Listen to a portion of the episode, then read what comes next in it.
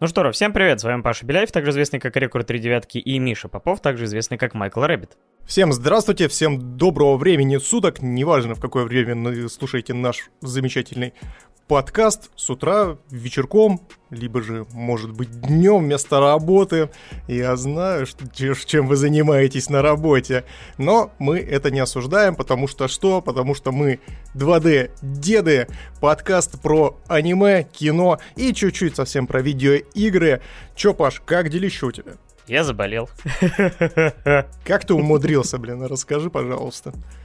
Казалось бы, ты дед, ты должен как можно больше и дольше сохранять вот этот вот самодисциплину и самоизоляцию. Ну, на самом деле, да, я почти два года ее соблюдал, ну, старался как только мог, но в Питер приехала группа «Шлем», я сомневаюсь, что много людей про нее слышали, но Петр Сальников, бывший ведущий подкаста «Отвратительные мужики», он э, очень частенько их поминал, даже устроил с ними э, стрим как-то на Твиче, по-моему, еще до всей этой байды. И мне так понравилась эта штука, то есть по-другому ее не писать, потому что, знаешь, такой какой-то... Хоть я не слушал никогда Motorhead, но мне почему-то хочется назвать это вот каким-то русским Motorhead с какой-то своей вселенной, с какими-то приколами. И за 500 рублей я не мог пропустить этот концерт, даже понимая, что, скорее всего, да, я, э, так сказать, я, я, я так описывал этот концерт своим друзьям. Типа, 500 рублей, шлем, омикрон в подарок, типа. Ну, вот так плюс-минус и произошло. То есть у меня э, чуть-чуть еще сорван голос, потому что я орал там песни. Потому что мой план просто постоять в уголке и попить э, пивка ни хрена не удался, потому что только они вышли на сцену, я уже оказался перед ней, и так все треки там и пронаходился, получал по голове ногами, руками, локтями э, от падающих людей со сцены но зато хорошо провел время, но вы слышите, наверное, это в моем голосе.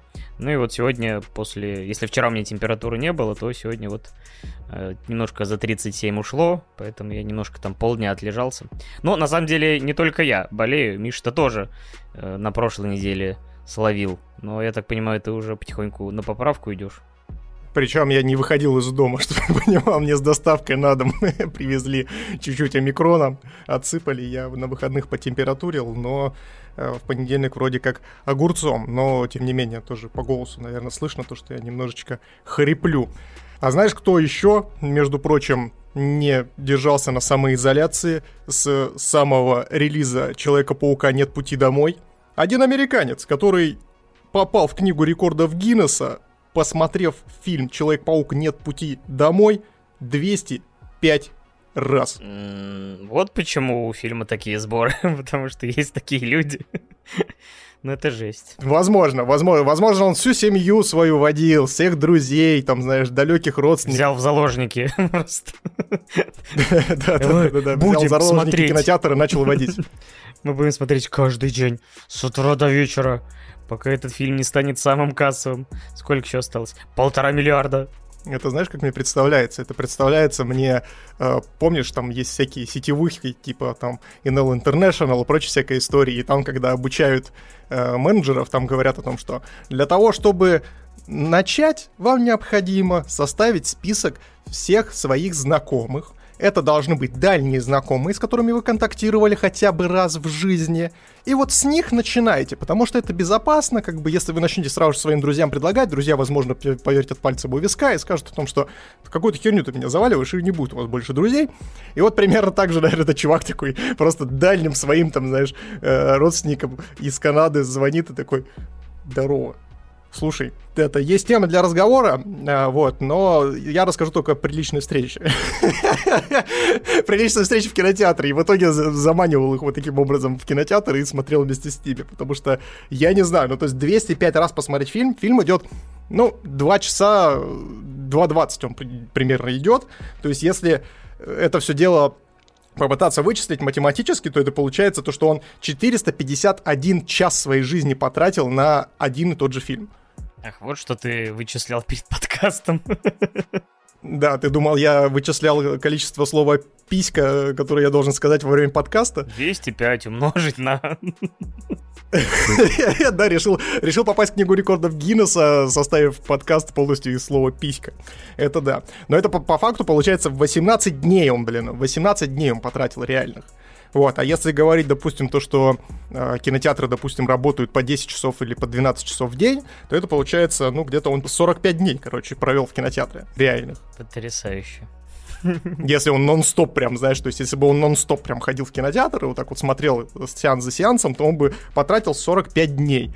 А учитывая тот факт, то, что, ну, то есть я примерно представляю, сколько он денег на это все потратил, это раз. А второй момент, то, что, опять же, Книга рекордов Гиннесса это тоже такая организация достаточно интересная. То есть там э, есть такой прикол, мы просто один раз пробивали тему, как типа попасть в книгу рекордов, и там есть такая штука, то что чтобы быстрее попасть и зафиксировать рекорд, тебе нужно пригласить человека. Пригласить специально обученного человека, который будет следить за выполнением рекорда. И фишка в том, то, что ты должен оплатить время этого специалиста, перелет этого специалиста туда и обратно. А, ну, чтобы понимали, организация Книга рекордов Гиннесса, она находится, если мне не изменяет память, во Франции, либо где-то там в Европе, и в итоге ты из Франции должен в США привести человека, чтобы он моментально тебе зафиксировал рекорд. А учитывая то, что, ну, как бы, реального времени, то есть 45 дней, если он нон-стопом прям херачил и там вообще забил на друзей, на работу и только спал, э, Сейчас у нас февраль на дворе, ну и, соответственно, вот буквально недавно опубликовали э, вот эти все результаты зафиксированного рекорда. То есть, получается, действительно, чувак, помимо того, что потратился на кинотеатр, он еще и привез чувака, который в момент, вот когда он 205 раз зашел в кинотеатр и вышел из него, он зафиксировал ему рекорд. Поэтому мы так быстро получили результаты. Иначе они, ну, если этого чувака не приглашать, то там до полугода, по-моему, результаты оглашают и заносят. А сколько ты провел часов у меня замечательная подводка образовалась. Vampire Survival.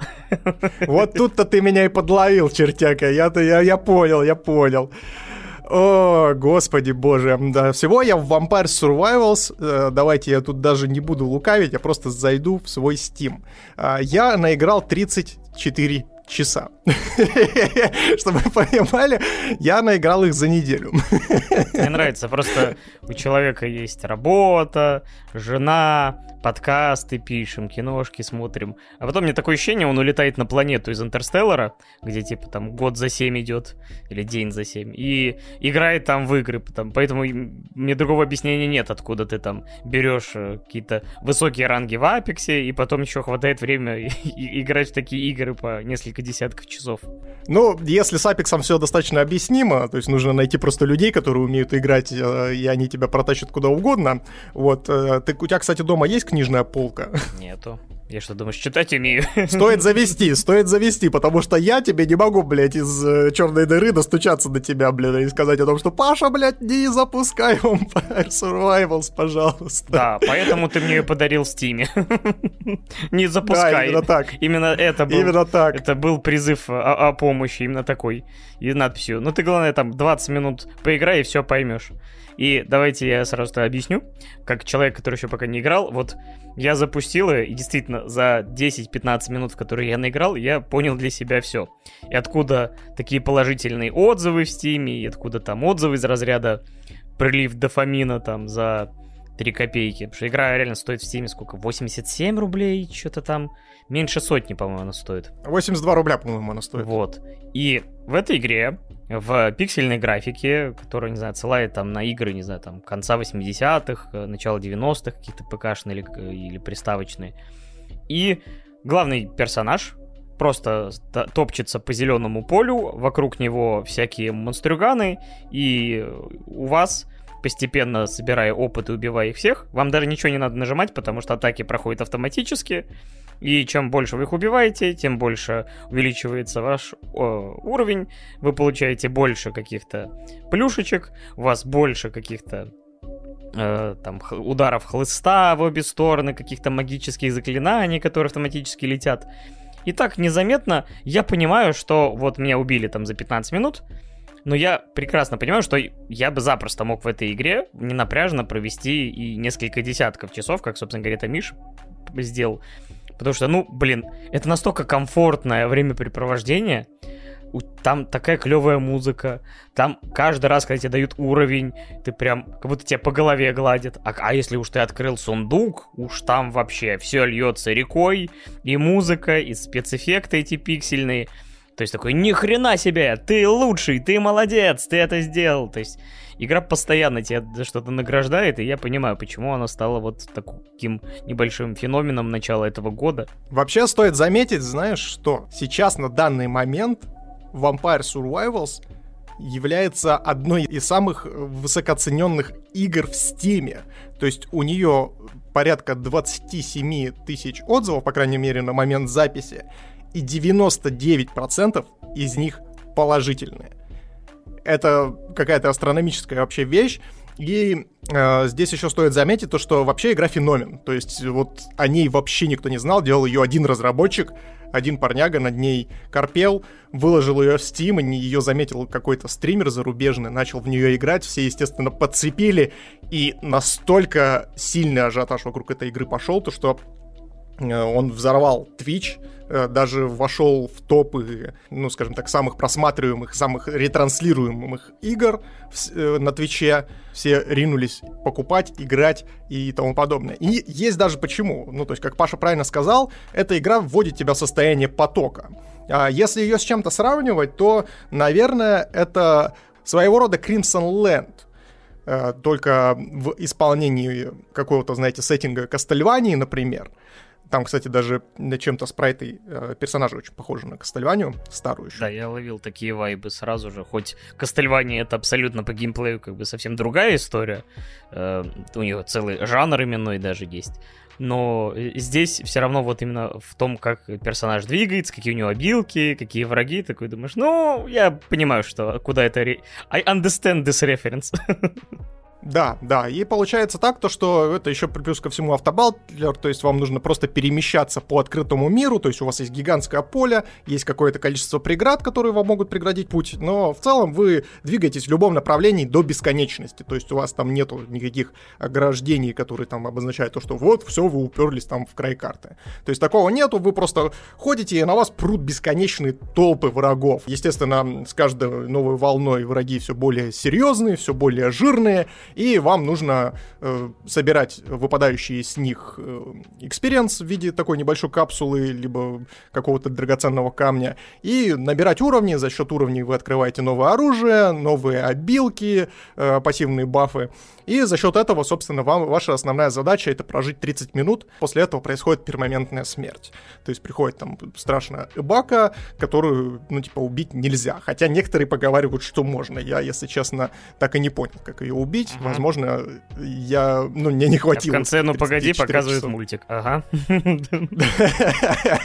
Да, именно так. Именно так в детстве нас всех истращали, говорили о том, что а вот мультик там, ну погоди, ты не посмотрел, ага. Ну и в целом, то есть это вот игра, которая вводит вот прям вот э, насильно тебя в детективное состояние, где ты максимально, во-первых, сконцентрирован на происходящем, потому что тебе, по крайней мере, на начале нужно мансить достаточно активно от толп врагов, потому что кусаются недостаточно больно, отъехать можно там буквально в секунду.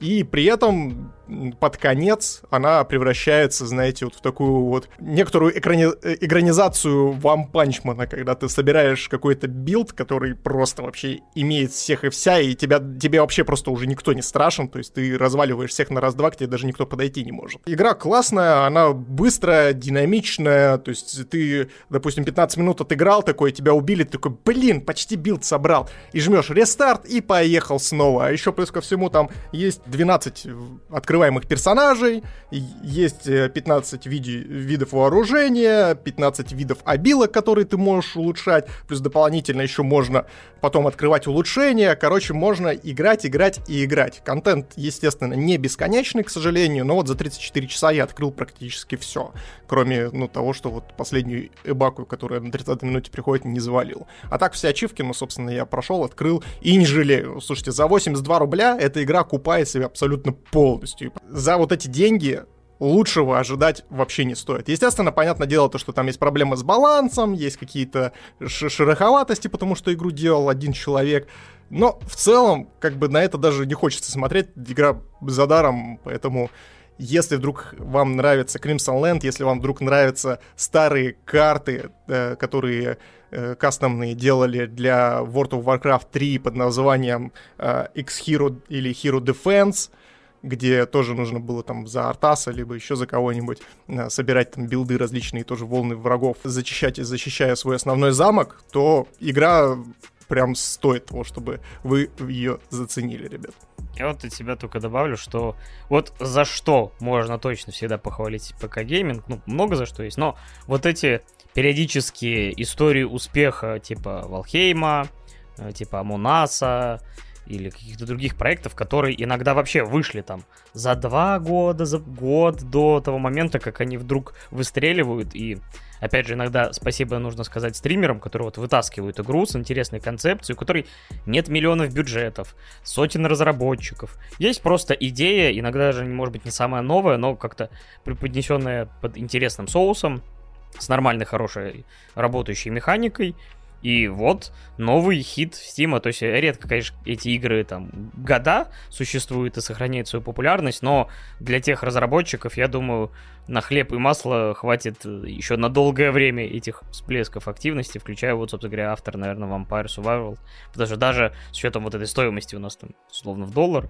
я думаю, он немало поднял и, я так понимаю, вполне себе заслуженно. Да, игра еще причем при этом при всем в раннем доступе, то есть она даже не в релизе, то есть автор уже, в принципе, написал некоторое письмо своему комьюнити, сказал о том, что, ребята, я вообще ни хера не ожидал вообще такой истории такого наплыва, поэтому я сажусь пилить контент.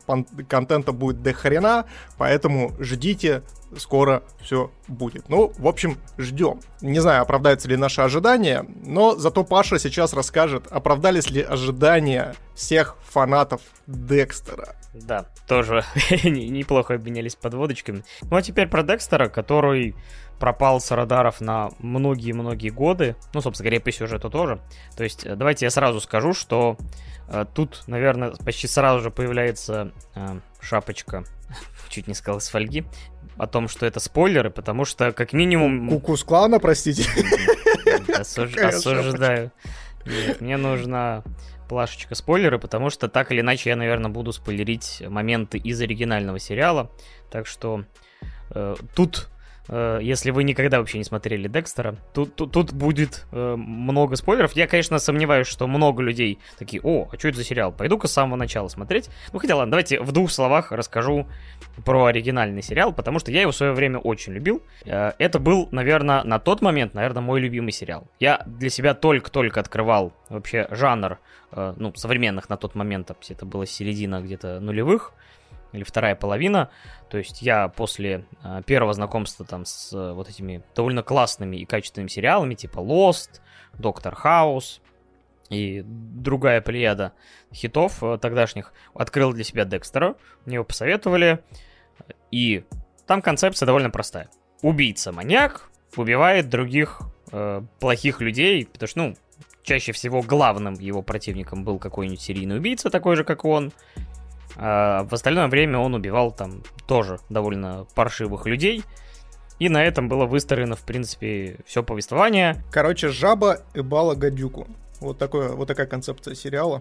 В принципе, можно, конечно, и так сказать. И мне э, нравилось, наверное, тогда вот в сериале все. То есть меня, наверное, и немножко планка была, наверное, к сериалам пониже, хотя сериал все равно был клевый, но вот в нем ощущалось, то есть вот опять же, какая-то все-таки телевизионность э, более старых эпох, то есть э, такая иногда небрежность к сценарным историям, там, может быть, к хронометражу, каким-то завязкам, но все равно меня, блин, держал сериал, ну, все равно от и до. Были слабые, ну, точнее, были очень сильные сезоны, были сезоны послабее, под конец, конечно, сериал, наверное, стал довольно сильно сдавать, и, собственно говоря, закончился он так, что там у него оценка финальной серии, если память не изменяет, восьмого сезона, или седьмого, э, там что-то четыре с половиной балла на MDB. То есть люди остались весьма недовольны тем, что там произошло. И теперь я, собственно говоря, возвращаю плашечку спойлеры. И что там произошло? Собственно говоря, Декстер откинулся. Ну, точнее, для всего мира. То есть он был в, во Флориде, в Майами. И для а, вот того окружения, которое он был, он уплыл на своей яхте в шторм с трупом своей сестры, которая была одним из главных персонажей и, наверное, сердцем этого сериала. Ее мат отдельно. А, и получается, что для, для всех он как бы мертв, но нам показывают там в сцене после титров или в конце, что он оказывается где-то там в лесах, далеко на севере, и там теперь, похоже, живет новой жизнью. Но сперва, перед тем, как мы перейдем к Декстеру новому сезону, вот расскажи, смотрел ли ты ну, классического Декстера, как оно тебе? Да, конечно, я смотрел, как и все, наверное, тогда Декстера, потому что действительно качественных, крутых сериалов э, с интересной концепцией и с круто закрученным сюжетом было не так много, и Декстер на старте был вот одним из таких сериалов, еще плюс ко всему, естественно, это сериал с кучей, породивший кучу мемов. Вспомните тот же самый Surprise Motherfucker, вот этот э, знаменитый. Да, это оттуда. Да, это как раз-таки из Декстера. И, между прочим, очень крутая сцена, мне очень понравилась. когда я смотрел, и очень было приятно, когда она развернулась. Вот так вот, видите, деды даже помнят, откуда взялись мемы. Вот это прикол. Они были при зарождениях мемов. Ты мне единственное скажи отмашку, а то я снова убрал пока плашку спойлеры. Вот так вальсируем сегодня на тоненькой грани. Да, да. Сегодня в белом танце кружимся. Вот это все. Вот. И в целом э, я, естественно, сезона до четвертого или пятого прям с замиранием сердца ждал продолжения, потому что каждый сезон заканчивался очень классным клиффхенгером. В принципе, развитие того же самого э, сюжета мне в целом нравилось, но вот после пятого сезона или там в середине пятого сезона он прям прям и дико просел, то есть началась какая-то тупизна вообще невероятная. Плюс начали там вот замешивать вот эту всю семейность. Э, один там э, пытается скрыться, вторая пытается его что-то там найти, кого-то куда-то приплести. То есть, ну, вообще какие-то непонятки. Декстер начал глупеть на глазах. То есть, раньше он был таким действительно расчетливым и достаточно просчитанным негодяем слэш антигероем. Э, и в один прекрасный момент он просто взял и начал там творить какую-то дичь непонятную. У меня в голове это не срослось, и я уже с таким, знаешь, на инерции начал поглядывать на Декстера в сторону него.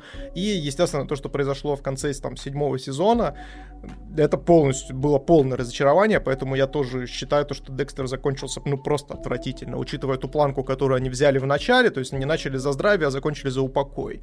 И поэтому я, я восьмой сезон, если честно, не ждал, который вот сейчас вышел, который сейчас завершает собственно, точнее, переделывает э, ту концовку, которая была раньше, и, и поэтому я его даже не посмотрел, посмотрел только Паша, и вот расскажи, Паша, пожалуйста, чем, собственно, это все дело закончилось, стало ли лучше? Значит, смотри, э, насколько я помню, там э, довольно длительно, вот не помню, все ли первые сезоны делал именно этот шоураннер, но в какой-то момент он ушел с сериала, и вот многие связывают падение качества проекта именно с тем, что вот сменился руководитель проекта, и вот как-то все пошло по наклонной.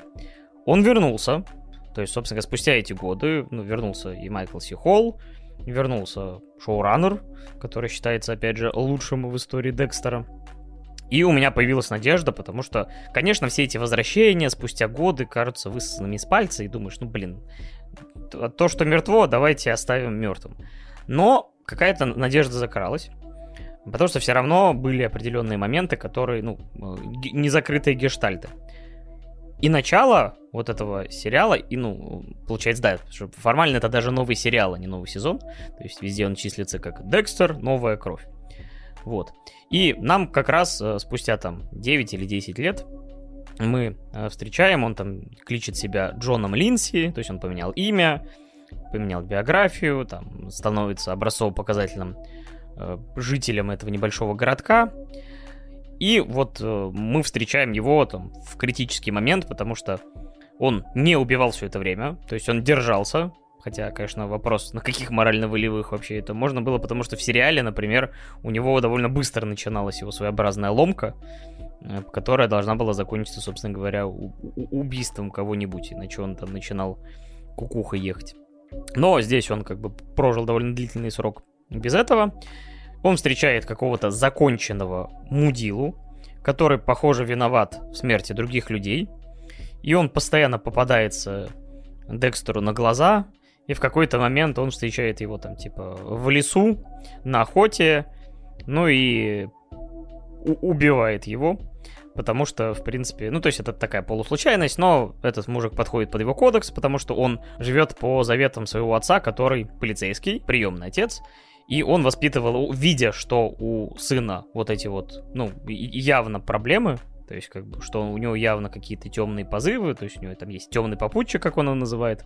Он дал ему такой кодекс, типа, не попадайся, убивай только там, типа, людей, которые только подходят под этот кодекс. И вот этот говнюк, он как раз подходит. И мало, собственно говоря, вот этого убийства к Декстеру приезжает его сынишка. Вообще тут много всего закручивается. В какой-то момент появляются подкастеры, ну точнее подкастерша, которая занимается подкастом о True Crime и тоже играет там довольно немалую роль. Было за- забавно. Я помню, даже была идея такая, надо бы кого-нибудь из True Crime подкастеров наших позвать. Но эти ребята довольно популярные, и не думаю, что все Декстера смотрели. Но, скажем так, да, было забавно видеть, так сказать, коллег по цеху, потому что в Америке, на самом деле, да, True подкасты это прям мух, мощь. Вот, и мне большую часть сезона было вот очень комфортно, потому что, чтобы ты понимал, я включаю, и он мне встречает на кинопоиске, ну или там на медиатеке, э, голосом э, новой медии, то есть Showtime представляет и я такой, чуи, мы дома, потому что я смотрел в свое время в озвучке Шоу Тайм. Единственное, что теперь как бы там мата не было.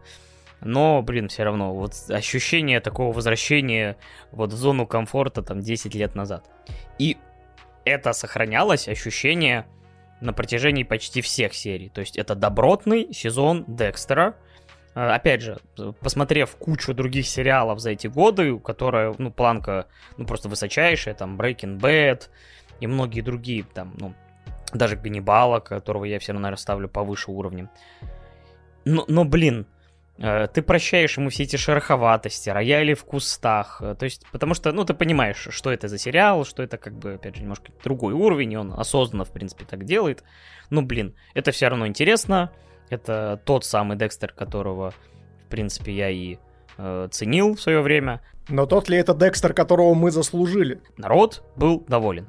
И до просмотра финала где-то я увидел в, нов- в новостной ленте у себя, что а у финального эпизода Декстера, вот этого нового сезона, такая же оценка, как у финала предыдущего сезона. И я такой, как? К- как?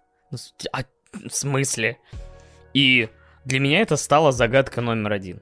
И чтобы ты понимал, даже большую часть финального эпизода я не мог до конца понять, а, а, типа, а в чем. То есть там есть, конечно, спорные моменты какие-то, но вот ровно почти до последней сцены, это, ну, как бы, это ни хрена не четыре с половиной. Но финальное решение, которое я сейчас озвучу, Дай, дай, дай угадаю, он опять уплывает, в этот раз в Африку? А, не совсем. То есть, э, а, все, дальше спойлеры. Опасайтесь. Плашечка на месте. Если слушаете, то промотайте, наверное, уже там до следующей темы. Декстера ловит, и чтобы ты понимал, он оставляет довольно много улик, то есть видно все равно, что он как бы, ну, немножко потерял хватку, то есть, и поэтому, знаешь, какого-то дикого майнгейма нет, то есть все равно как бы тут много роялей в кустах, как я и сказал. И его подруга, э, шериф здешний, собственно говоря, понимает, что он убийца из Бэй-Харбор, и в какой-то момент все-таки предъявляет ему. То есть она как бы мечется, потому что, ну, типа, похоже, любит его. Да люблю я тебя. Вот, и его сажают уже там за решетку, и он сбегает э, оттуда. И там начинается этот, начинается сериал «Побег», блядь. Если бы. И, короче, он берет в охапку сына, с которым он за это время успевает и породниться, и рассказывает ему все как есть на самом деле. И они уезжают просто в лес. Должны они куда-то просто там уехать или убежать уже там, там через границу или еще куда-то там он уже наметил куда-то маршрут. И мне немного, знаешь, как в тумане все дальнейшее, потому что у них какая-то словесная перепалка, и они приходят к выводу, что его сынишка должен его застрелить. Так, а в честь чего, погоди? в честь чего он должен его застрелить? А с ни хрена примерно. А вот просто с ни хрена, типа. У меня какое-то шоковое состояние, когда это все произошло, что у меня подробности буквально стерлись. То есть мне такой, что? А? А почему? А к этому же ничего толком не подводило. То есть даже, блин, в «Игре престолов» в финальном сезоне, где одни сплошные такие повороты на 180 градусов, ну, довольно мало обоснованные, которые не подводили толком.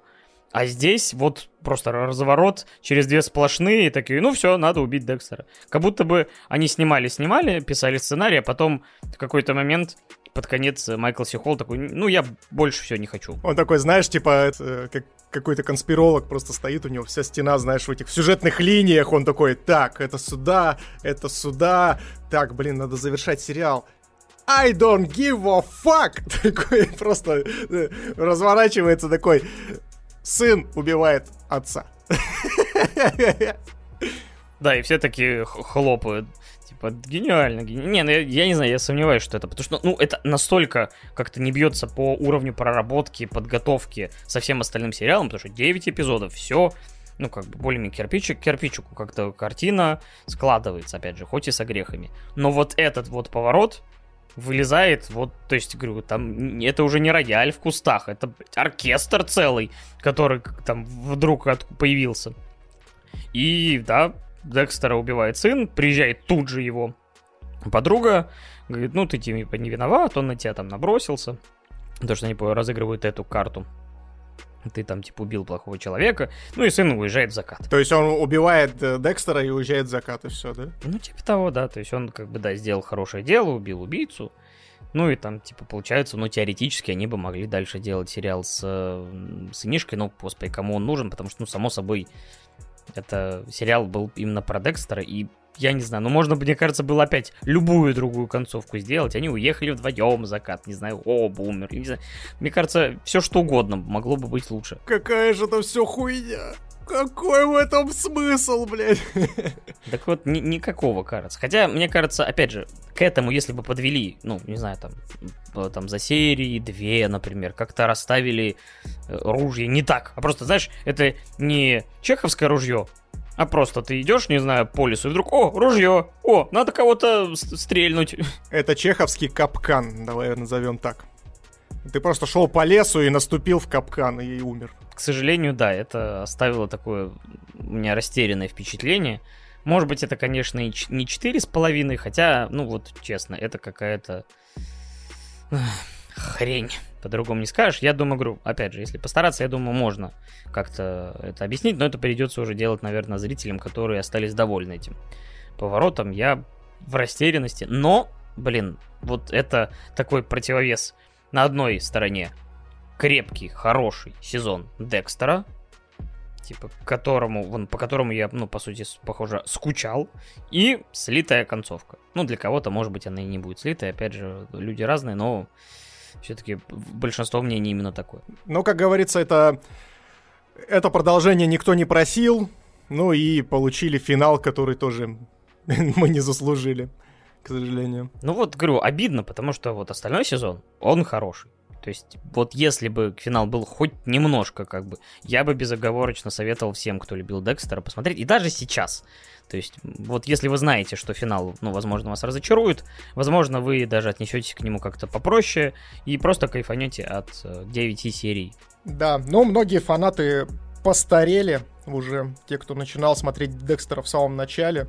Как, как ни крути, блин, а сколько там прошло времени. То есть сам сериал начал выходить, по-моему, в шестом году, э, закончился в тринадцатом, и вот спустя, получается, практически 10 лет мы получили продолжение. Поэтому все успели постареть, примерно как и персонаж в одной игре, в которую я поиграл под названием Сифу. Чтобы вы понимали, Миша э, перед тем, как мы записывались, скидывал фотографию раздраконенного мизинца, который, собственно говоря, стал жертвой этой игры. Расскажи-ка, в чем причина? Все ради контента, все ради контента, ребят. Вот настолько вас сильно люблю, что э, купил игру, э, точнее, предзаказал игру, мне дали на два дня э, раньше доступ к ней, я ее попроходил и, соответственно, спешу поделиться с вами своим мнением. Ну и тем более я тут э, приболел немножечко, по всей видимости, ковидом, пока еще результат не пришел, поэтому я в киношки не ходил, в отличие от Паши. Вот, поэтому я сидел дома и задрачивал сифу. А почему задрачивал, это я вам еще расскажу. Я хочу тебя сперва спросить, э, просто мне попалось несколько обзоров и несколько таких э, новостюшек из интернета. То есть первый это был обзор игры э, на сайте Stop Game. Видеообзор был там от Глеба Мещерякова, любителя ретро на, на этом ресурсе. И ему поручили пройти эту игру и написать обзор. Спойлер-спойлер, ни хрена он эту игру не прошел и остановился, если я правильно понимаю, на втором уровне. И, как они, в принципе, сделали в обзоре, он передал свой аккаунт сначала там одному редактору, он где-то застрял там же, а третьему редактору, который там примерно столько же прошел, то есть как бы три редактора э, с сайта про игры не смогли осилить, а редакция, например, сайта AXBT, по-моему, так он Э, произносится, написали, что нет, игра настолько плохая, вызывает столько фрустрации, что мы вообще обзор делать отказываемся. Шло бы это все в жопу.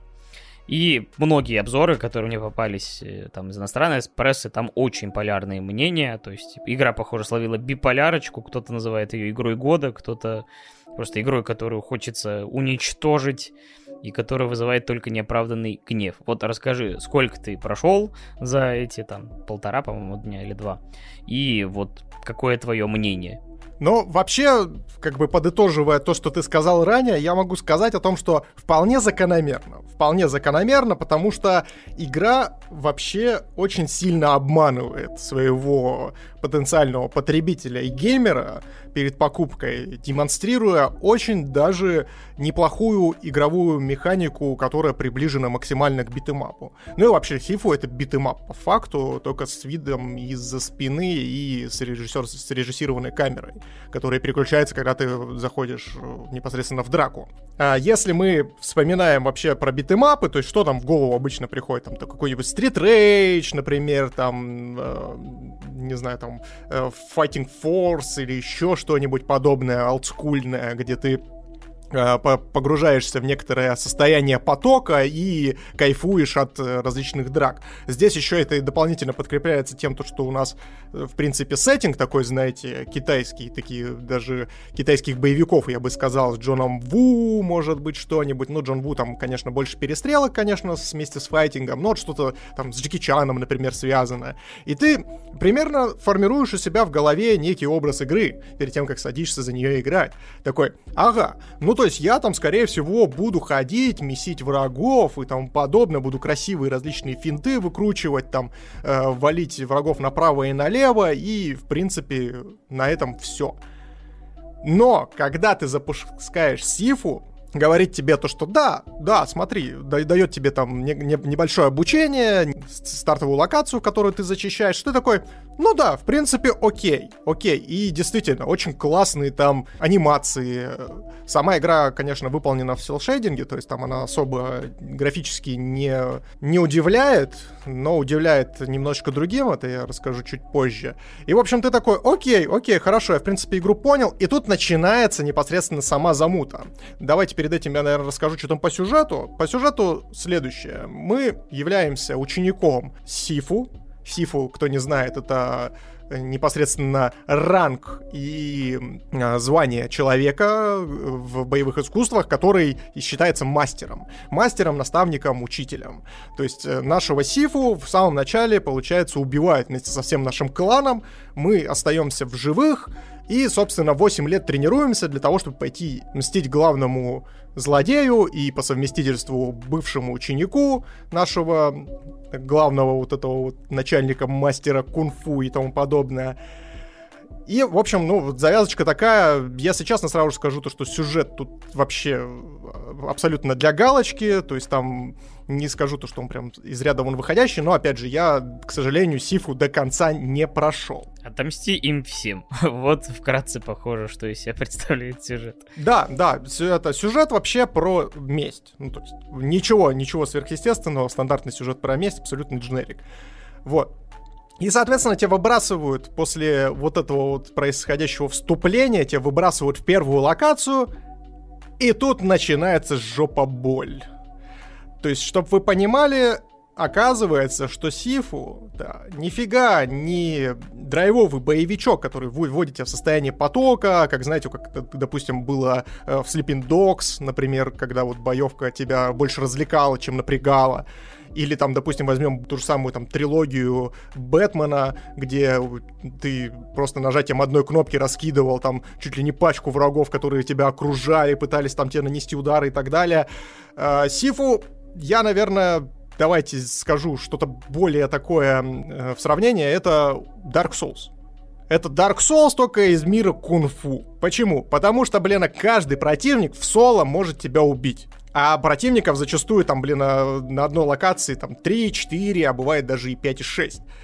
И, соответственно, неожиданно начинается невероятная потеловка, в, в рамках которой ты понимаешь, что, что блин, походу, походу веселья здесь нет. Так и оказывается. Резюмируя, в принципе, как бы мое общее мнение, я могу сказать о том, что на самом деле, я вот когда поиграл первый день, и мы должны были подкаст записывать вчера, я был очень разочарован Сифу, лишь по той причине, что она действительно трайхардная.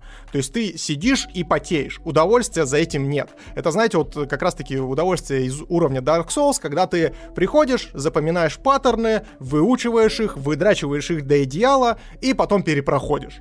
И как бы с одной стороны ты такой, ну да, это все симпатично выглядит, это неплохо, в принципе, играется отчасти.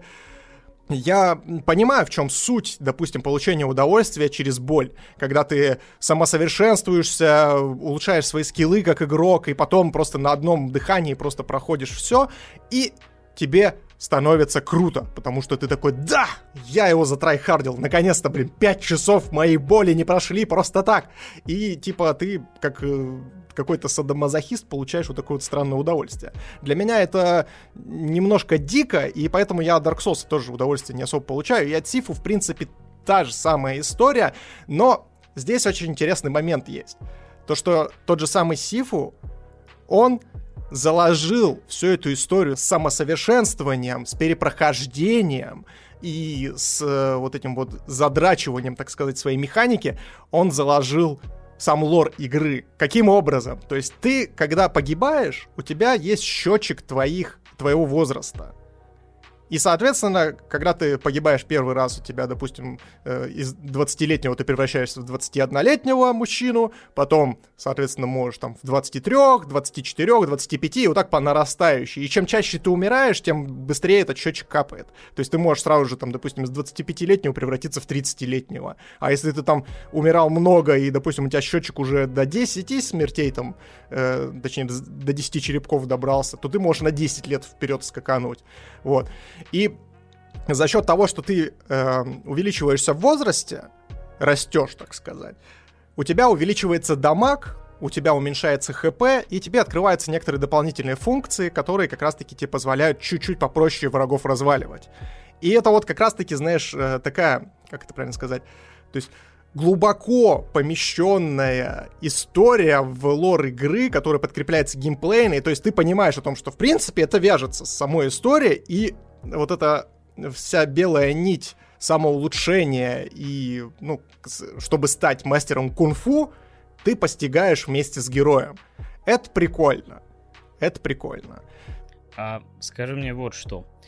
Вообще, сам базовый геймплей, потому что вот ты сравнивал, сначала думал, рассчитывал на битэмапы типа Бэтмена или боевую систему там uh, Sleeping Dogs. А что в итоге ты получил? Вот в чем особенность Сифу? А особенность и основная сложность Сифу, она заключается в том, то, что это по факту файтинг.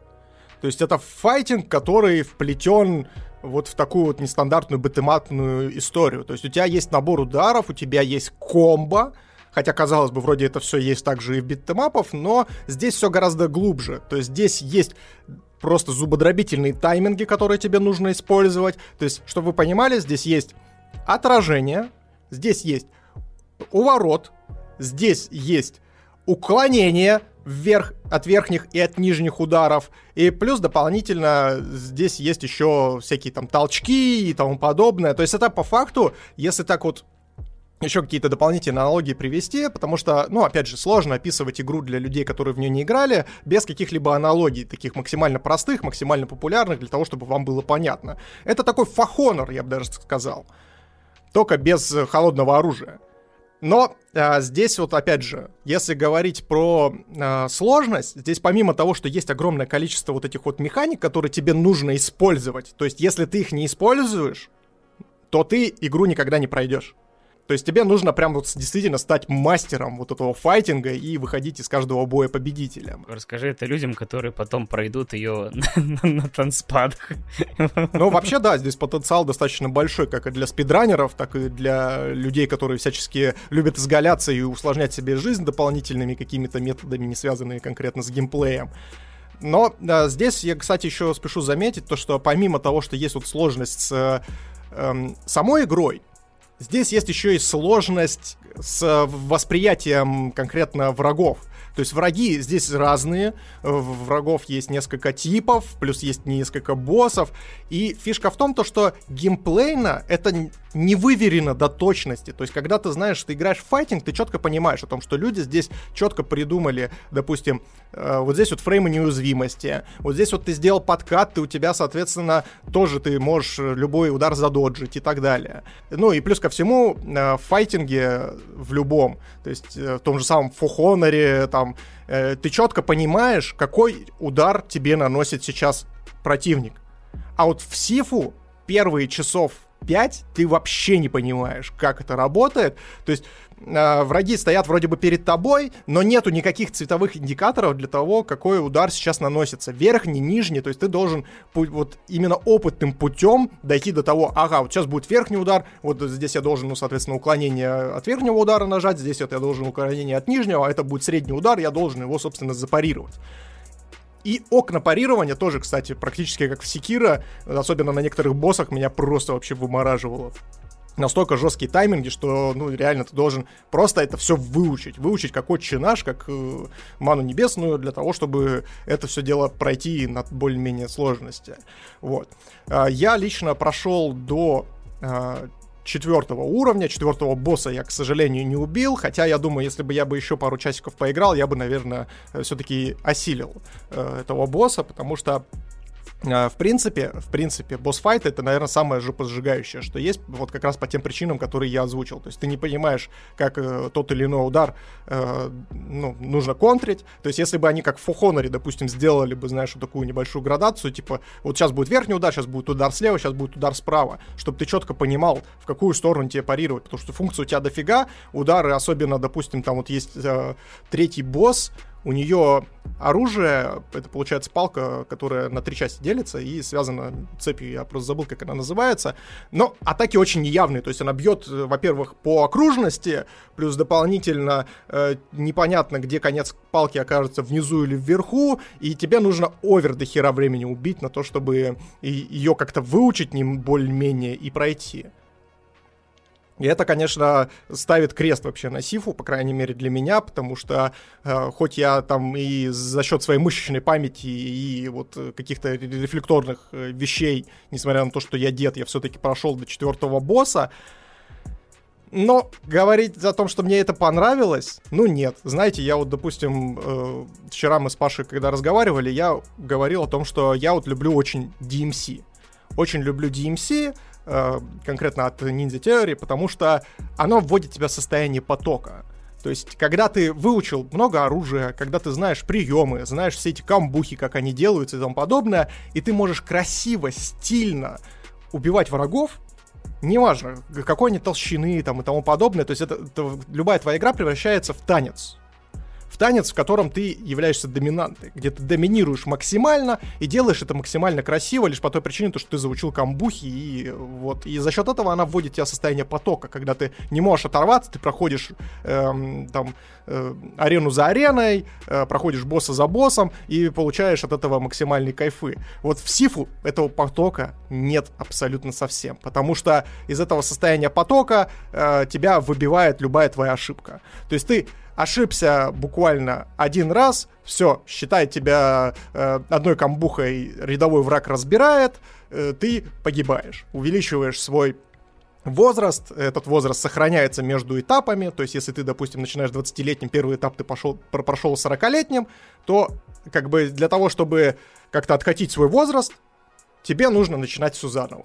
То есть опять проходить первый этап, потом второй, третий, и я вот так игру перепроходил четыре раза для того, чтобы до босса дойти более-менее, знаете, в нормальном возрасте, чтобы меня не убило, потому что на 75-м году жизни наш герой умирает. То есть, если да, дальше, если ты ну, погибаешь, это будет твоя последняя, последняя твоя смерть в игре. Мы в этом шарим. Да, да, да. До пенсионного возраста дожил, и все. Ну, в принципе, можно больше и не жить. Так, так же думает главный герой, и поэтому при 75 он, собственно, откисает уже навсегда. Но при этом, при всем, при этом, при всем, сказать то, что Сифу прям плохая, отвратительная игра, которую не нужно играть, нет. Слушайте, это я не могу сказать, учитывая то, что игра в Epic Games Store стоит там 900 рублей, она может подарить кайф именно для тех людей, которые вот любят такие игровые механики. Ну, то есть, если вы кайфуете от Dark Souls и любите превозмогать, чему-то учиться как геймер и выдрачивать какие-то запоминать механики, она может достать дикое огромное удовольствие. Потому что там есть очень красивые локации, там есть куча отсылок, то есть там в первом, допустим, э, на первом этапе, на первом уровне есть отсылка к Олдбою, чтобы ты понимал. То есть там есть такой длинный коридор, там стоят враги, и ты только в него заходишь, камера сразу же берет вот этот, знаешь, боковой ракурс, как в олдбое, и говорит, все, погнали меситься. И ты идешь меситься, и вот таких отсылок очень много. Там есть, э, вот, допустим, третий босс, там вообще отсылка к убить Биллу, то есть происходит все на зимней локации, там снег такой, знаешь, еще по физону себя ведет, то есть оставляются следы там и тому подобное, реагирует всячески.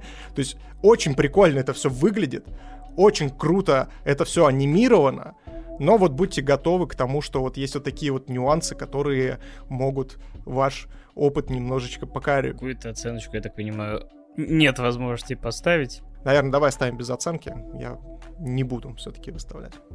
Я бы лично оставил без оценки и падение Луны, но мне все-таки, наверное, придется и ее оценять. Оценка падения Луны, это знаешь, как это, как соревнование по прыжкам в воду. Типа, эта Луна прыгнула на Землю, сколько вы ей ставите? Там 10, 10, 10, 10. В- вообще не 10, забегая вперед. Было много всплесков, поэтому...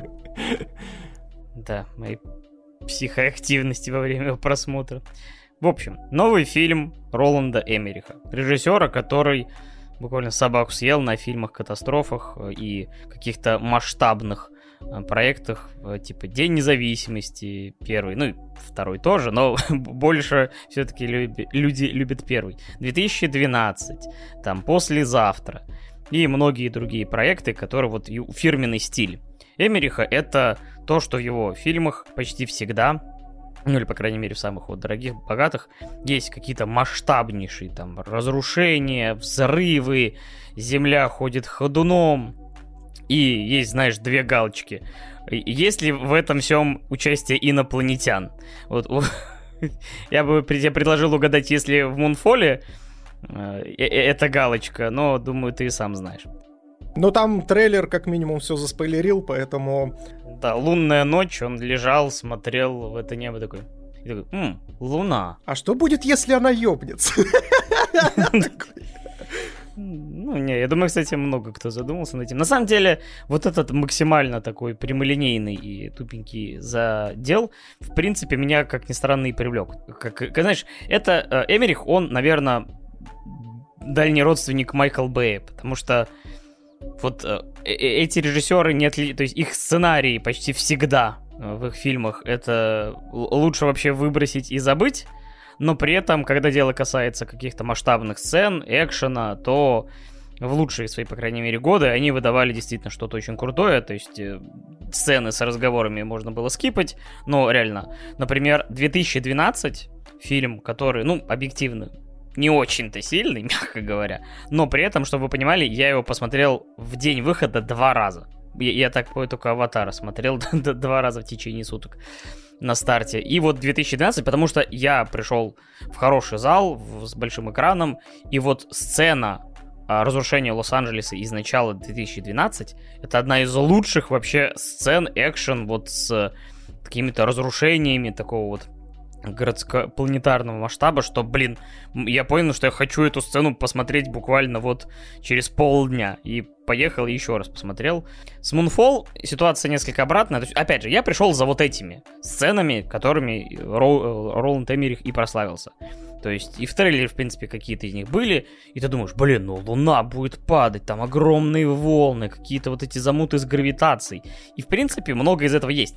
Но, блин, мне кажется, даже каких-то базовых знаний там в, в, физике и так далее, тебе скажут, что как только она там, Луна пойдет на какое-то вот расстояние достаточное там для гигантских волн, эти волны вот так вот обойдут всю планету, и как бы все. А здесь как бы все работает по тумблер разрушения, он то включается, то выключается. Ну ладно, я забегаю вперед, на самом деле, про завязку. Почему вообще это происходит? Значит, у нас э, старт, там, типа, там, условно, 2011 год, космонавты на орбите, что-то делают, чинят, и вдруг мимо них пролетает какой-то рой черной жижи, на самом деле какие-то нанороботы, и очень быстро мы потом выясняем, что это какие-то, видимо, инопланетные э, штуки, которые пролетают, э, разваливают, собственно говоря, эту экспедицию, один там погибает, два еле-еле уносят э, ноги на корабле и потом приземляются такие, блин, нас атаковала черная жижа. И такие, а, да-да-да-да, передавайте привет психиатрам и докторам. Эта жижа ну, на их глазах улетает куда-то на Луну, начинает там буриться, и на 10 лет, собственно говоря, все это затихает. Э, космонавт, который это пережил и видел, и давал показания, там, был уволен, собственно говоря, с позором, и жизнь его там стала, конечно же, э, говной. Вот, сын там стал, э, после того, как они там развелись с женой, каким-то хулиганом. Наркоманом.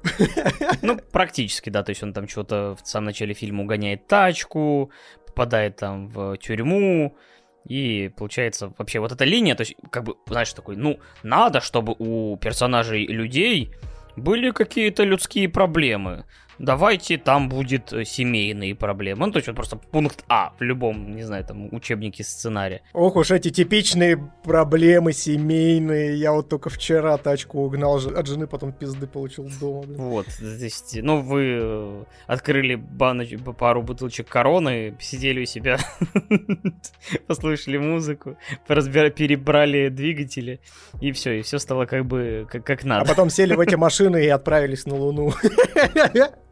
Да, это ты спойлеришь Форсаж 10, наверное. Вот. И, опять же, спустя какое-то время обнаруживается, что Луна сходит с орбиты. Есть, уже, не знаю, там, если, например, в прошлогоднем Кинг-Конге против Годзиллы были какие-то поехавшие ребята, которые там рассказывали про полую землю, и которые, конечно же, оказывались правы. Здесь персонаж вот этого Сэмвела Тарли из «Игры престолов», того пухлиша со стены, из «Ночного дозора». Он играет здесь э, другого товарища, который называет себя э, структурологом, потому что он считает, что Луна полая, и, и там внутри что-то есть, и как бы это вообще какая-то инопланетная конструкция. И он, э, так сказать, первый, там, узнав какие-то данные по сближению Луны, чуть ли не первый, узнает о том, что Луна начинает приближаться, и вот начинается как бы две, по сути, линии. Это первая, собственно говоря, разрушительная, что Луна начинает приближаться, само собой, гравитационные аномалии, там, затопление, все сходят с ума на улицах. И наши там бравые персонажи пытаются придумать план, э, как бы, как это спасти. Там, типа, первая миссия там проваливается, и вот нашим главным героям надо что-то сделать. Дальше я, наверное, почти сразу же... Ну ладно, давайте я общее впечатление скажу. Короче, я шел на фильм с э, логикой. Я надеюсь, что это будет настолько плохо, что хорошо.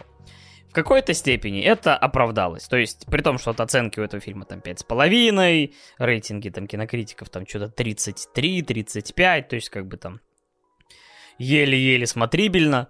Но, как ни странно, я про, ну, то есть, мне не было прям скучно-скучно, хотя, честно говоря, вот все для этого было, потому что экшн-сцен не так много, как хотелось бы. Многие из них настолько дженерик, насколько это возможно. Потому что первые волны там просто водичка по вот этим компьютерным локациям растекается, где-то что-то там поднимается. Персонаж один начинает на ровном месте тонуть, хотя ему просто два шага до лестницы, его там надо спасать. Э, потом, собственно говоря, начинаются уже там что-то масштабное, но, говорю, логика, физика, все это забудьте, само собой. Ну, в таких фильмах э, почти всегда так и бывает, но вот реально там в одном кадре у тебя ракета стартует на фоне того, как огромная, там, не знаю, там, в метров 50 или 30 волна идет, которая, ну, Луна поднимает, которая размером с ракету, ракета улетает, а в это время там сын персонажа главного стоит на фоне, видит, как там вертолет грохается под этой волной, стоит такой, ой, и садится в машину и уезжает от огромного цунами, которое движимо луной. То есть... И таких сцен, само собой, много. По всей видимости, он уезжает на своей жопной тяге. Ну, только так, да. То есть, как вообще, я говорю, сцены с сыном это вообще, то есть, и персонаж такой себе. Слушай, так это может быть предыстория Вина Дизеля из Форсажа, Доминика Торетто. Просто он еще слишком молод. Он слишком волосатый. Может, возможно, после пережитого падения Луны как раз-таки он полысел из радиации и стал Домиником Торетто.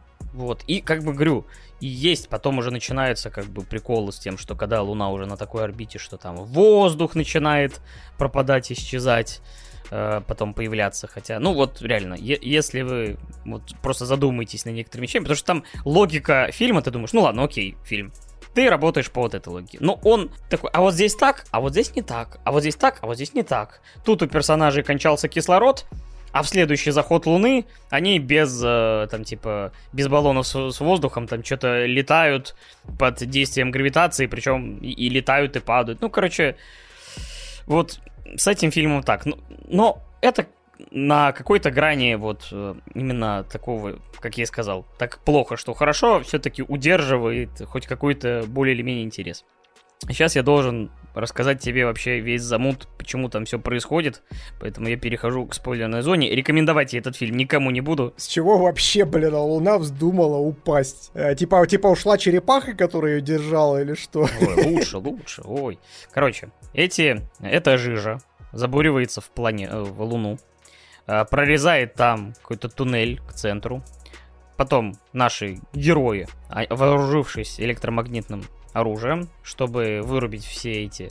Э, ну, это, по сути, какая-то свора нанороботов из далекого космоса. Вот, они берут там какое-то ранее разработанное оружие, там пытаются минимальное количество электроники с собой взять, или вообще там... Хотя этот, этот чувак, который вот Сэм Тарли, извините, я не помню, как актера зовут, он, он то есть вот они знают, в чем замут, что инопланетяне, причем они не, не просто охотятся за электроникой или живыми организмами, они охотятся только тогда, когда в там источнике электроимпульса рядом есть органическое. Ну вот потому что. Вот такие вот они выборочные. Их путешествие бы окончилось, мне кажется, на планете на третьей, наверное. Это просто прилетаешь на планету, органики нет, такой, ну все, пока, пацаны. на этом миссия закончилась. Вот. И они отправляют, типа, вот этот э, дистанционный Э, зонд с этой бомбой на борту, и эти инопланетяне не увидят там никакой органики, нацеливаются на них, потому что они-то выключили всю эту, ну, единственное, у них пульт, во-первых, который дистанционный, он э, излучает электромагнитный хоть какой-то минимум. А еще Сэм Тарли стоит с телефоном включенным.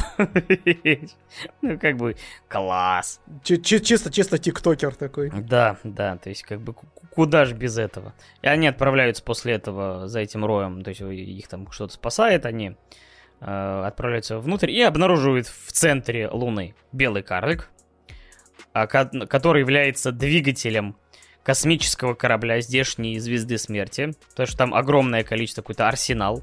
Никаких живых организмов нет, кроме этого роя, который прилип к этому белому карлику и питается его энергией. При этом думаешь, вроде у них получается вот, ну, цель, они атакуют любую органику с этим, а, с электромагнитным излучением в перемешку. А на, на Землю, где такого дерьма, блин, сплошь и рядом, они такие, не-не-не-не.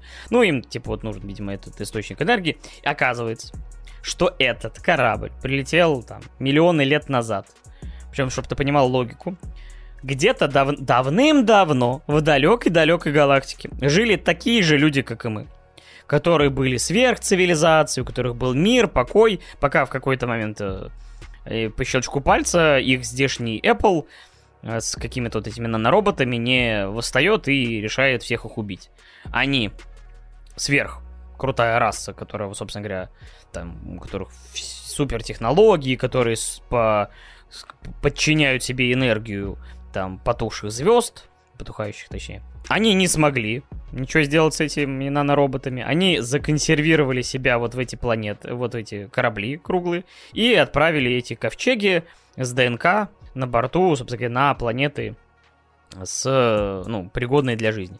При этом они прилетают к Земле, а Земля еще на тот момент, типа, из разряда вообще еле, то есть там почти просто показывают облако пыли. То есть с чего они вообще сюда прилетели, и вообще, кажется, по времени немножко совпадает, ну ладно. А, так это, то есть, получается, не Земля первая появилась, а Луна, а потом уже Земля. Или типа что? того, да, да, да. То есть, как бы, ну, вот они прилетают, там только-только Земля хоть какую-то вообще форму там приобрела.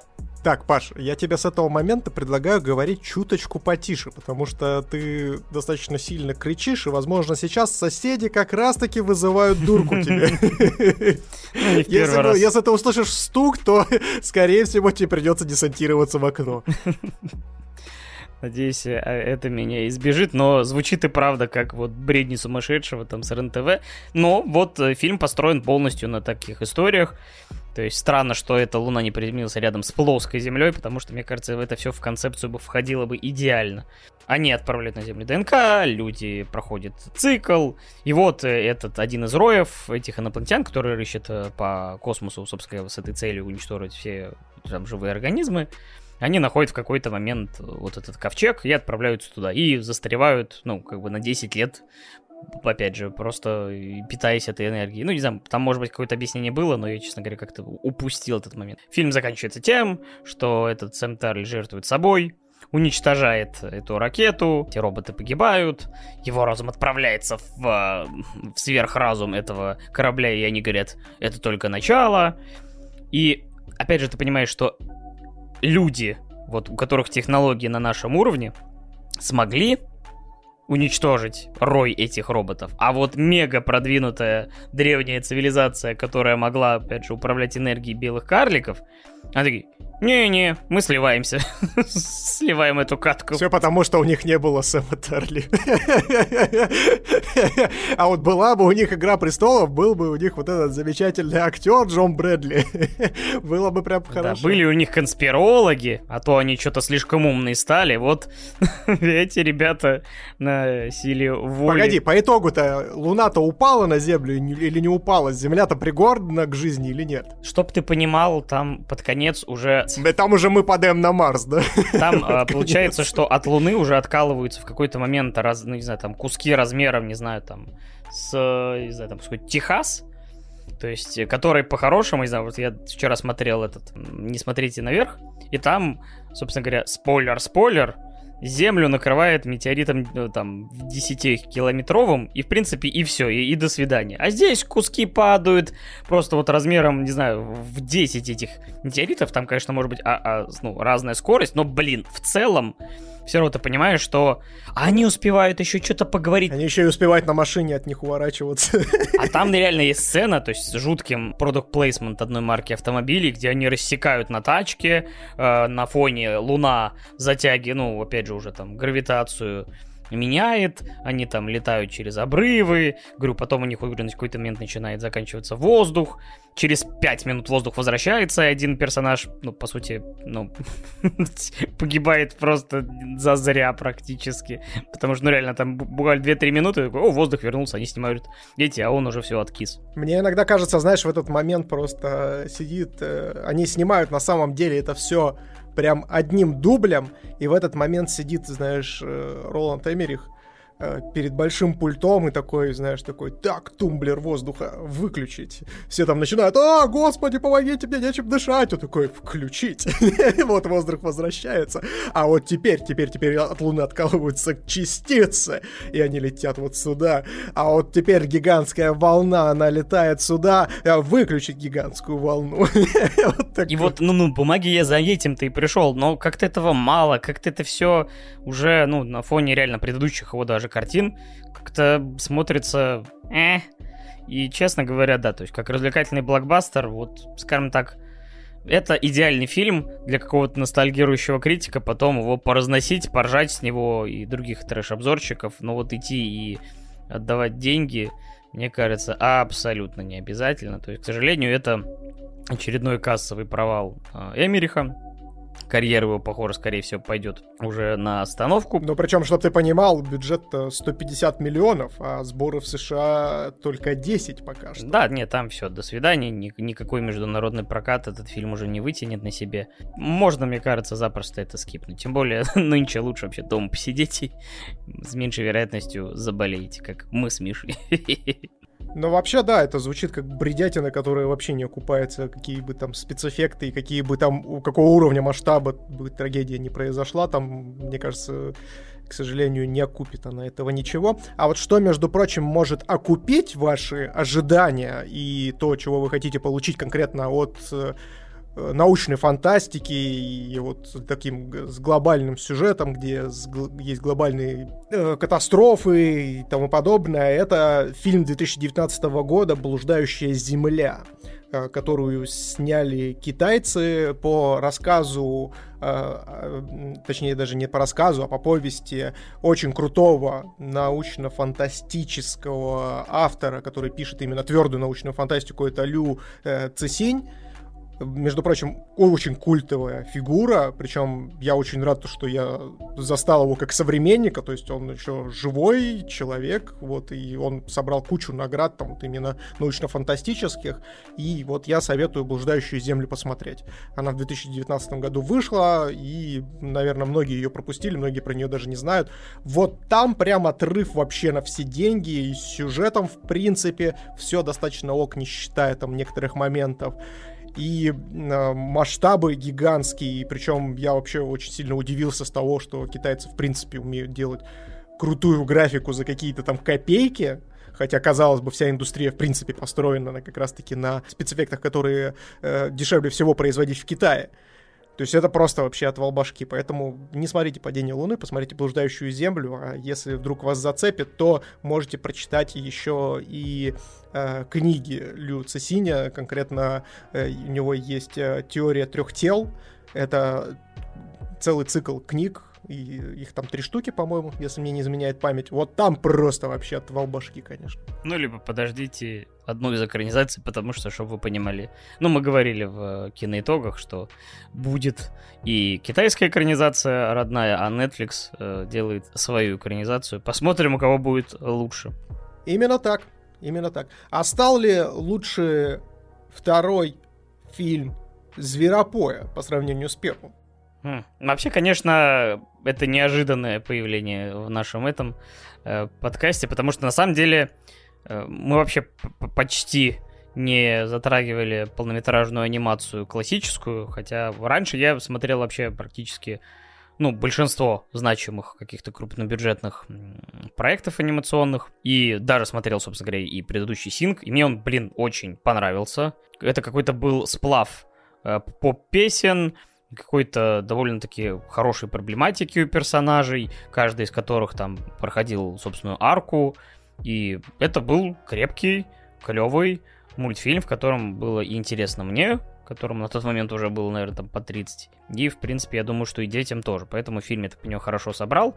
И, опять же, несмотря на довольно паршивенькую репутацию в плане качества студии Криса Мелидандри Illumination, которая ответственна за миньонов, которых так все любят. Но я говорю, я помню, нормально относился, пока они были частью гадкого я, по крайней мере, первых двух, а сами их миньонов я пропустил, ибо, мне кажется, идея построить фильм на вот этом всем была какая-то не очень.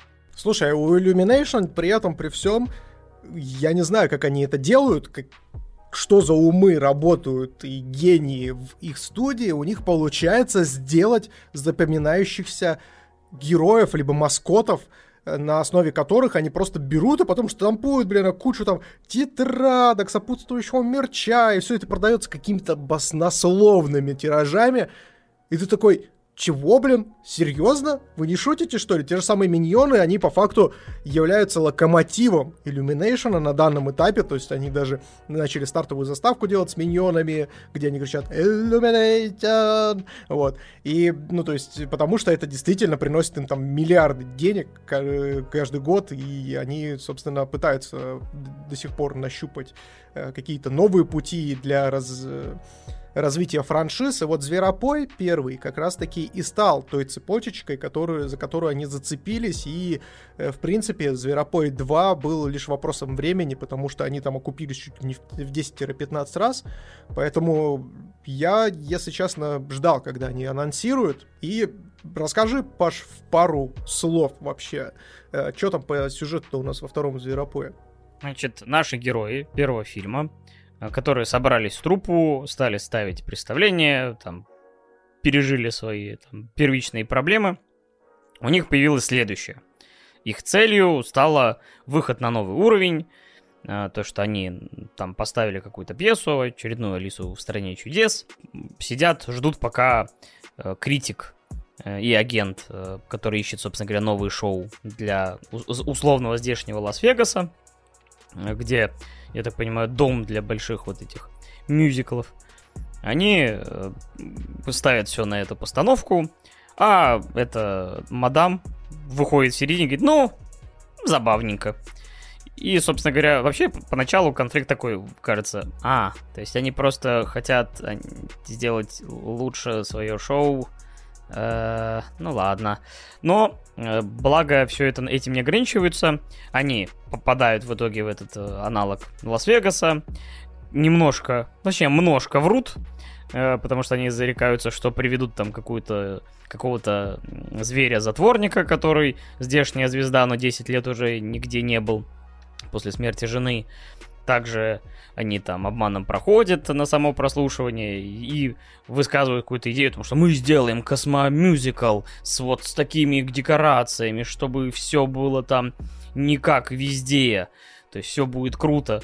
И здешний э, богатей, который дает им бабки, говорит, окей, давайте, дерзайте, вот вам типа дедлайн, давайте крутитесь как хотите, но сделайте мне там по красоте через сколько-то моментов. Но если вы вдруг опростоволоситесь, либо опозорите меня, то я сброшу вас с самой высокой башни в этом городе. Да, вообще Волк здешний, ну, он как бы, ну, можно его назвать злодеем, потому что он местами и правда несколько устрашающий товарищ для такого детского мультика. Если я правильно понимаю, по, судя по перечню имен в конце, я так понимаю, его играл, так, как он, Джонни Коновали из э, «Призрачной империи». Бобби, Бобби. Бобби Коновали, да. Потому что, скорее всего, это он. Э, ну, по крайней мере, у него просто куча ролей, которые вот такой направленности, где он играл суровых, э, там, психованных мафиози. И, собственно говоря, он здесь практически играет такого же. То есть, который с нуля до сотни разгоняется в плане злости, типа, выходит из себя, что-то там ломает, крушит и угрожает, а иногда и пытается это все воплотить в жизнь. То есть, что тоже как бы не, не часто встретишь такого, знаешь, полноценного бэдгая без тормозов э, в таком проекте. И вот, опять же, каждый персонаж э, сталкивается с новым испытанием. Э, тот парнишка Горилла, который в первом фильме там пытался получить э, одобрение от отца, что вот он не будет там э, громилой, а хочет петь. Ему дают преподавателя для танцев, а он, знаешь, такой хардкорный, балетный там преподаватель, который через боль, через страдания все хочет сделать. И поэтому здесь противостояние какой-то более свободной духом школы и вот этого как бы такого задротского, старорежимного, типа, потения до изнеможения, там, либо ты сломаешься, либо станешь героем. Такая одержимость на минималках. Ну и плюс ко всему он такой сноб, естественно, говорит о том, что да ты ни на что не годен, ты типа вообще там кто такой, откуда ты взялся, да, блин, вообще там какой-то трущобный пацан, иди-ка ты домой. Да, кто-то начинает со своими страхами бороться и неуверенностью в себе. Кому-то вот поставлена задача вытащить того затворника, у которого своя, собственно говоря, э, арка главных героев, вот свои новые конфликты, которые, опять же, ну, довольно-таки рабочие, качественные, то есть не могу сказать, что это что-то, опять же, мега выдающееся, но, блин, вот Зверопой это такая рабочая лошадка, вот от и до это очень качественная анимация, очень в целом э, классные персонажи, все нарисовано офигенно. Иногда, опять же, то есть я давненько не смотрел анимации, поэтому иногда отвыкаю от того, что некоторые кадры уже такой прям ух, ни хрена себе, они нарисовали там какие-то отражения, какие-то поверхности, все выглядит прям ух, супер, какие-то меха там, то есть прям завораживает как-то смотрится. Но для меня это проект такой, э, типа, хороший, крепкий, ну, почти середняк, но скорее все-таки что-то повыше. Вот для тебя как? Но в защиту, кстати, и в подтверждение твоих слов по поводу качества проработки этого как конкретно компьютерного мультфильма, я, конечно, тоже охерел. То есть я прям не ожидал. Первый «Зверопой» для меня был ну, такой, знаете, действительно средненький анимационный мультик, то есть без каких-то именно визуальных изысков. Но что они сделали во втором, это просто какая-то невероятная работа, то есть как они проработали материалы, когда ты смотришь допустим, на какого-то персонажа, например, олень, он стоит в шерстяной кофте, и ты видишь каждую волосинку на этой шерстяной кофте. Ты такой, чего? Кого? Когда вот эта замечательная игуана, которая мисс, мисс э, Ползли, э, тоже ее показывают крупным планом, ты видишь просто каждую пору на ее, на ее знаешь, вот этом вот... Э, скажем так, э, лице. Чешуе. Да, на ее чешуе это просто жесть, конечно. А Ламборджини, на которой она едет, и вот эти все отражения какие-то. Да, они со светом тоже отлично поработали, причем в самой первой сцене, когда они выходят вместе с критиком на улицу, я такой смотрю на это все, а там так классно прям свет поставлен, так он заполняет круто, так он отыгрывает на шерсти, как будто ты действительно смотришь не на, э, знаете, компьютерную графику, а смотришь на какую-то кукольную постановку, действительно, знаешь, с настоящими какими-то... Да, что это все реально, а не на компьютере нарисовано. То есть вот такая уже грань. Да, то есть это поразительно, конечно. В этом плане я перед Illumination снимаю шляпу, конечно. Но, опять же, здесь важно понимать, то, что э, все равно это не уровень тех же самых там историй игрушек последних, которых тоже такая же история была, но вот прям очень близко близко, прям очень близко, учитывая то, что у Illumination, несмотря на то, что они там зарабатывают миллиарды, они не так много выделяют денег э, конкретно на мультфильмы, то это мое почтение, конечно. Ты-то решил почему посмотреть? Потому что мне просто понравился первый Зверопой, я, в принципе, был в диком восторге от э, Зверопоя первого, потому, ну, во-первых, потому что это классный мюзикл, несмотря ни на что. Там очень неплохой сюжет был сквозной про семью, про вот самопринятие. То есть это такой практически идеальный мультфильм для детей когда ты э, показываешь детям, и вот э, там еще проповедуются какие-нибудь классные истины из разряда того, что, ну, то есть не обязательно то, что ты, допустим, какой-то там человек из низшего общества, там, у тебя там семья бандитов и тому подобное, и ты, типа, в любом случае останешься бандитом. Конечно, романтизированная история, но для детей прям вообще огонь. И плюс ко всему мне очень нравится ну, так как это мюзикл, то есть набор композиций в первом Зерапое был просто восхитителен. Я считаю то, что кстати, кстати, здесь важно, здесь важно э, еще упомянуть одну такую вещь о том, что благодаря первому зверопою, благодаря первому зверопою, наш многоуважаемый Террен Эджера, который как раз-таки озвучил гориллу Джонни, и в первом зверопое он как раз пел песню Элтона Джона, он получил роль в Рокетмене.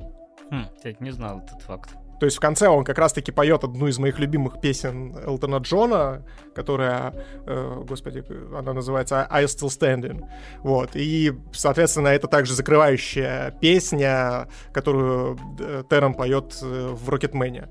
И вот э, вообще просто восхитительно, и поэтому э, как бы за счет вот набора композиций, за счет своей вот приятной анимации, за счет приятных посылов, интересного динамичного сюжета в целом. То есть Зверопой первый первый мне очень понравился. А второй? Но если возвращаться ко второму, если возвращаться ко второму и начать его сравнивать с первым, то у меня, конечно, есть вопросики. У меня есть вопросики, потому что, опять же, на, ну, оглядываясь на первый фильм, он не достиг той же планки, что и первый фильм для меня. Потому что, если честно, сюжет здесь очень странный. Мне понравилась, конечно, история э, того же самого льва, который Клей Кэллоуэй, который, кстати, которого озвучивает Бона из Юту, ну, солист Юту. Э, Причем я, короче, знаешь, такой смотрю в дубляже, а, Естественно, там один голос э, в дубляже. И тут, когда начинается финальная песня, когда начинает петь Лев, и я такой, погодите, это что, Бона, что ли? И я после этого, бля, весь, весь фильм пересматриваю, короче, в оригинале. Для того, чтобы покайфовать, покайфовать от того, как Бона озвучил Льва. Вот. Что очень-очень прикольно и неожиданно было. Вот. И, э, в общем, короче, знаешь, в чем у меня основная проблема в Зверопое в плане сюжета? В том, что он заканчивается максимально дебильно. То есть там получается так, то что, естественно, ну, там, в начале наши главный, главный, наш главный герой Калла очень много врет, потом, естественно, это все вскрывается, и им как бы уже потихонечку, казалось бы, скоро придет звезда, но они, несмотря на то, что им грозит безграничная опасность, они все равно продолжают делать то, что делали. И я такой, погодите, чего? Ну, то есть вы готовы пожертвовать собой для того, чтобы просто какое-то шоу запустить или что вообще? Ну, то есть у меня как-то это в голове не срослось, это оказалось такой вообще идиотией максимальной. Не бережете вы себя, зверюшки. Да-да-да. Не, на самом деле, да, типа они настолько живут вот ради искусства, что готовы, да, поставить даже свою жизнь. Ну и плюс, как бы, да, то, что, по сути, все их достижения основаны вот в этом случае, что на обмане, на каких-то вот э, там недоговорках, на каких-то вот пролазаниях э, мимо очередей, каких-то подставах. То есть, э, как бы, ну, то, что они достигают успеха в итоге, ну, то есть этот успех построен на, на лжи, подставах и так далее. То есть не очень хороший посыл, если честно. Такой себе шоу-биз, короче. Да, но это действительно такая вот как бы показатель, что, да, если хочешь пробиться, готовься грызть гранит и идти на такие вещи. То есть, ну, наверное, тогда правдиво, но, блин, да, то, что не то, что не совсем то, что ты хочешь своим детям закладывать. Типа, да, жизнь говно, да, тебя там убить могут, и надо идти по головам, да, рисковать жизнью. И при этом еще мне не понравился набор песен, которые они выбрали. То есть, если мы вспоминаем первый Зверопой, то там было огромное количество популярных песен, то есть там были и там Тейлор Свифт, и Элтон Джон, и куча-куча еще всего дополнительного, то тут, кроме, наверное, неожиданного вплетения System of a Down, Э, я, конечно, мало что могу припомнить из э, конкретно саундтрека. Ну, еще Bad Guy, может быть, Билли Айлиш, но они ее не поют, она просто играет на фоне. И ты такой, ну, блин, я рассчитывал, что я посмотрю классный мюзикл. И финальное шоу, оно, в принципе, поставлено неплохо, но музыка, которая там звучит, она мне вообще никак. Абсолютно. Мы просто старые и не шарим в трендах. я вообще просто, чтобы ты понимал, я так как, ну, мало слушаю современную популярную музыку как-то, э, мимо меня проходит в последнее время все уже, возраст, знаете ли, то я полфильма такой, так, а это оригинальная песня или что-то современное популярное? Так, ну вот эту я знаю, наверное, хотя она и похожа как две капли на вот эту. Поэтому я такой, так все-таки так, вот, ну, они оригинальные или нет? Ну, в итоге, да, понимаю, что все это как бы песни. Популя... И вообще, конечно, это во многом запрещенный прием. Но там вот три популярные песни. Первая это Bad Guy, Билли Айлиш. Вторая это Hand Will Roll, которая э, перепевка вот этой знаменитой песни, которую в клубах крутили постоянно. И вот свежий, относительно свежий хит, это вот э, A Sky Full of Stars, которую пел э, как раз-таки Горилла Джонни. Вот, ну просто, опять же, базово, ну, то есть, что в первом, что во втором фильме, это же, говорю, это такой читерский прием. То есть мы не пишем оригинальные песни, мы просто берем популярные песни и перепеваем. Это тоже, на самом деле, неплохо, потому что, ну, не знаю, там, господи, в свое время, помню, кайфовал очень от какого-то, условно, там, каких-то проектов «Голос» или «American Idol», потому что, ну, блин, иногда перепевки с хорошим голосом, с хорошей аранжировкой ничем не хуже, иногда даже по-новому раскрывают песни. Ну, блин, все равно ты такой, ну, вы уже любите эти песни, вам все равно понравится. Это как, не знаю, богемская рапсодия, которая, ну, фильм у нас вот такой, но у нас есть песни Queen, которые вы посмотрите на большом экране. Попробуй не сходить. А, чертяка, я в деле. И миллион, миллиард долларов. А у меня, кстати, знаешь, какой к тебе вопрос? А, ну, естественно, актерский состав остался тот же самый, но вот меня с самого первого зверопоя немножко волнует диссонанс. Вот есть дикообразиха Эш. Ее озвучивает в оригинале Скарлетт Йоханссон. И я, вот если честно, я, я не спорю, то, что она классная актриса, но как она поет, это просто, ну, какая-то как, какая-то жесть. Ну, то есть мне абсолютно не нравится, во-первых, не попадание, потому что, как бы, как бы мы того не хотели, то есть, ну, это дикообразиха, она рокерша, но Скарлетт Йоханссон не вытягивает абсолютно рок. Ну, то есть, ей бы какие-нибудь попсовые партии перепевать, это да. А вот э, то, что она пытается, допустим, в этом фильме Hands We Roll перепеть, э, это вообще не драйвово, это абсолютно никак. Ну, то есть, это ты такой слушаешь, такой, э, ну, ладно. Ну, там логика была, скорее всего, у нее голос хрипотцой, это рок. Все. Да, да. Наверное, она умеет гроулить. Мы спрашивать не будем, но попробуем.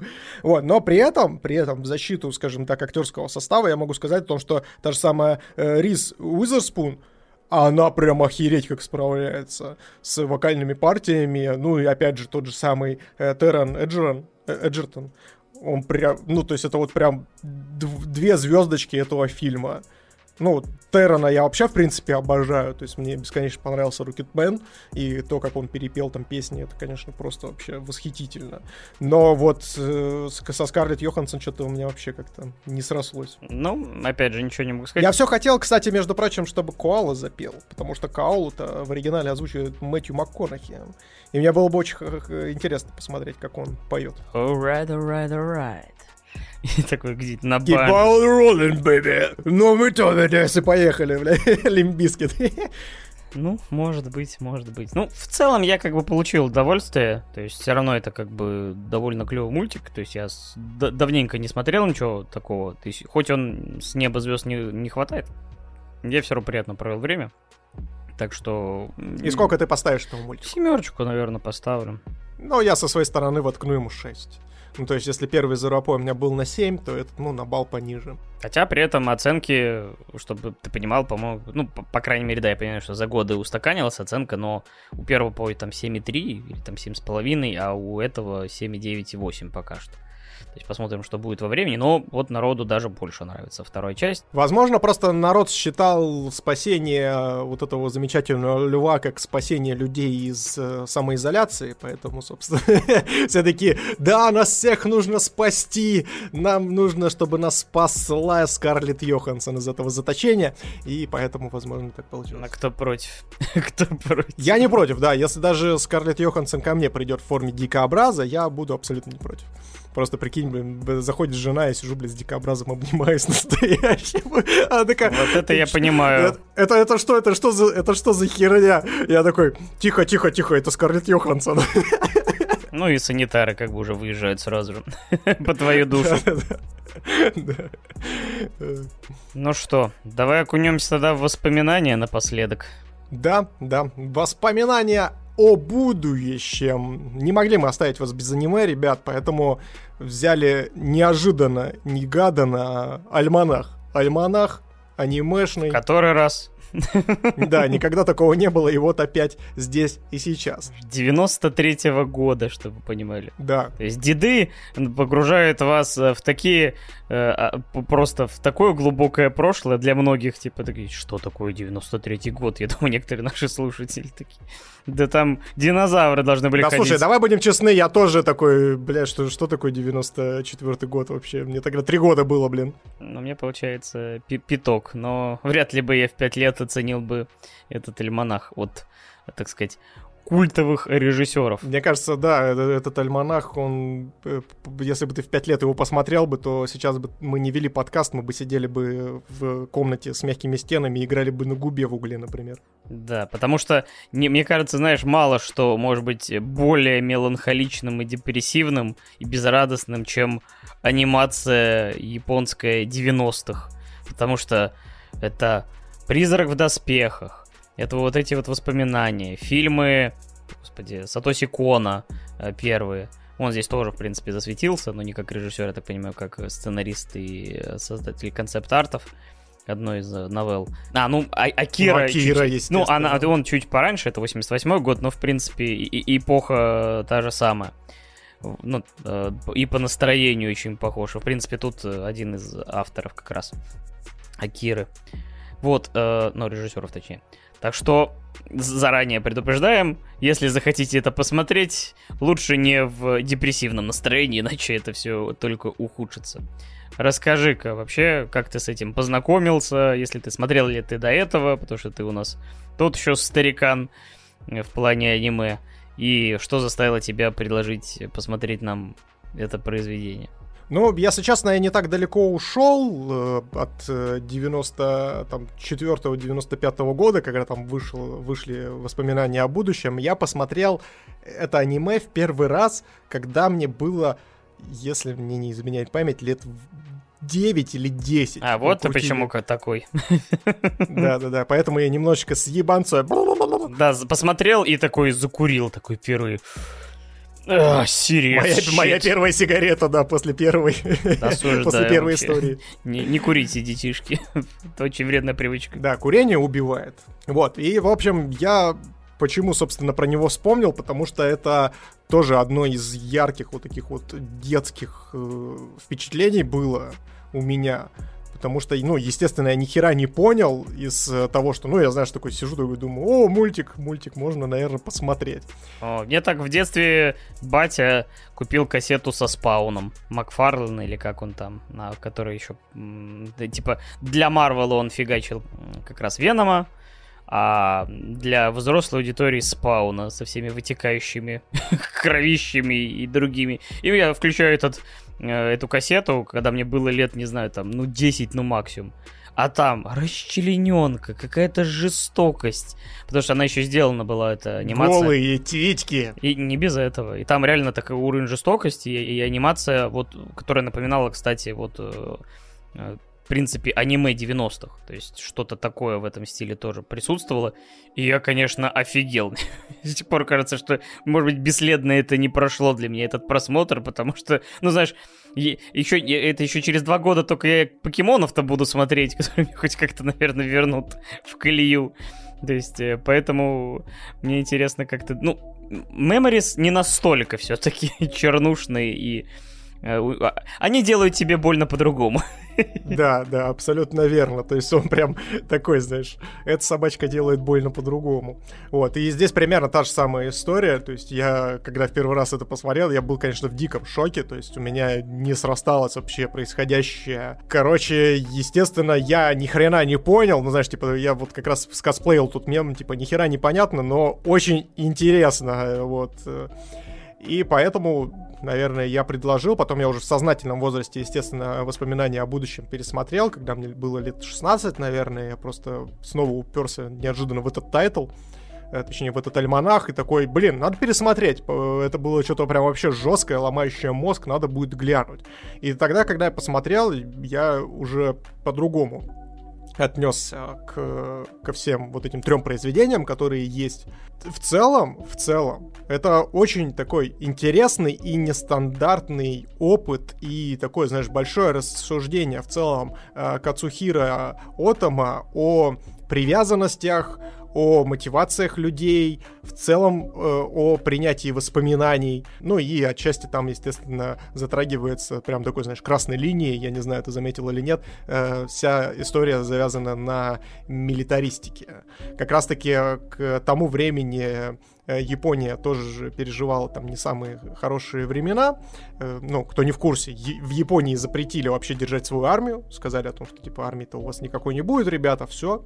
Поэтому у них до сих пор ее нет. И поэтому они начали вот как раз-таки упарываться вот в эту всю историю, связанную с анти милитаристикой. То есть, что война — это бессмысленно, за что вы воюете, да, блин, и тому подобное. Типа, давайте за мир, дружбу, жвачку. Типа, у нас армии нет, ребят, не трогайте нас, пожалуйста, мы милитаристы вообще.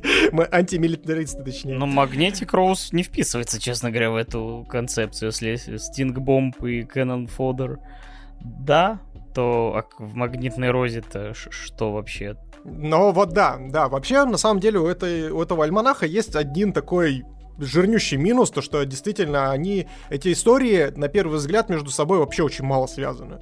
Ну, то есть ты, ты знаешь, когда смотришь «Альманах», ты такой думаешь, ну, он, наверное, должен чем-то, ну, какой-то единой красной линией это все дело объединять. А тут получается так, то, что первая полнометражка, которая «Магнитная роза», она очень сильно выбивается, но э, я смотрел одно из интервью, правда, и вот, если честно, я ну, только на одном сайте нашел это интервью, не знаю, правдивое оно или нет, но там э, Кацухира Отома говорил о том, что, э, в принципе, вот эта вся космическая история с мусорщиками и тому подобное, она как раз-таки завязана на то, что, типа, это будущее после войны. То есть они, типа, путешествуют по развалинам э, космоса и, типа, собирают там разные пожитки, короче. Ну, по крайней мере, да. Без этого интервью, по-моему, там, да, по крайней мере, это не проговаривается словами. Ну, и вот, и первая история, она как раз-таки рассказывает нам о э, космических мусорщиках, которые находят заброшенную станцию в виде розы и, собственно, отправляют туда на разведку двух э, своих бойцов, так сказать. Э, это, кстати, продолжение странников. Возможно, это, кстати, продолжение странников. Хм, интересно. Вообще, у меня было две ассоциации. То есть это странники, а вторая ассоциация плотно сидела. Это одна из э, короткометражек «Любовь, смерти роботы» с э, той космической истории. А, которая, которая за разломом Орла называется. Да, да, да. Она, да, она седьмая, по-моему, серия. Одна из моих любимейших серий, кстати, в первом сезоне «Любовь, смерти роботы». Просто восхитительная. Она так круто играется. И потом в конце, когда все при, приходит вот к этому сюжетному повороту, ты просто ставишь себя на место главного героя и такой, блять, а что бы я нахуй делал? И у, мне, мне, мне аж до сих пор жутко. Я думаю, Паша, э, как э, арахнофоб, он вообще, наверное, там чуть не взвыл, как маленькая девочка. Да, ну, собственно говоря, вот говорю, это странники плюс вот эта короткометражка. По крайней мере, у меня вот такие были. Э, такое, такое лего я собрал для себя, как ассоциацию. Да, но при этом все немножечко в другую стезю уходит. Ну и, в общем, вот эти два многоуважаемых мусорщика попадают на эту станцию, и оказывается то, что там внутри живет девушка, девушка, бывшая оперная певица, которая потеряла голос, и она в этой заброшенной станции почему-то осталась жива и пытаются, в общем, это все дело разгадать.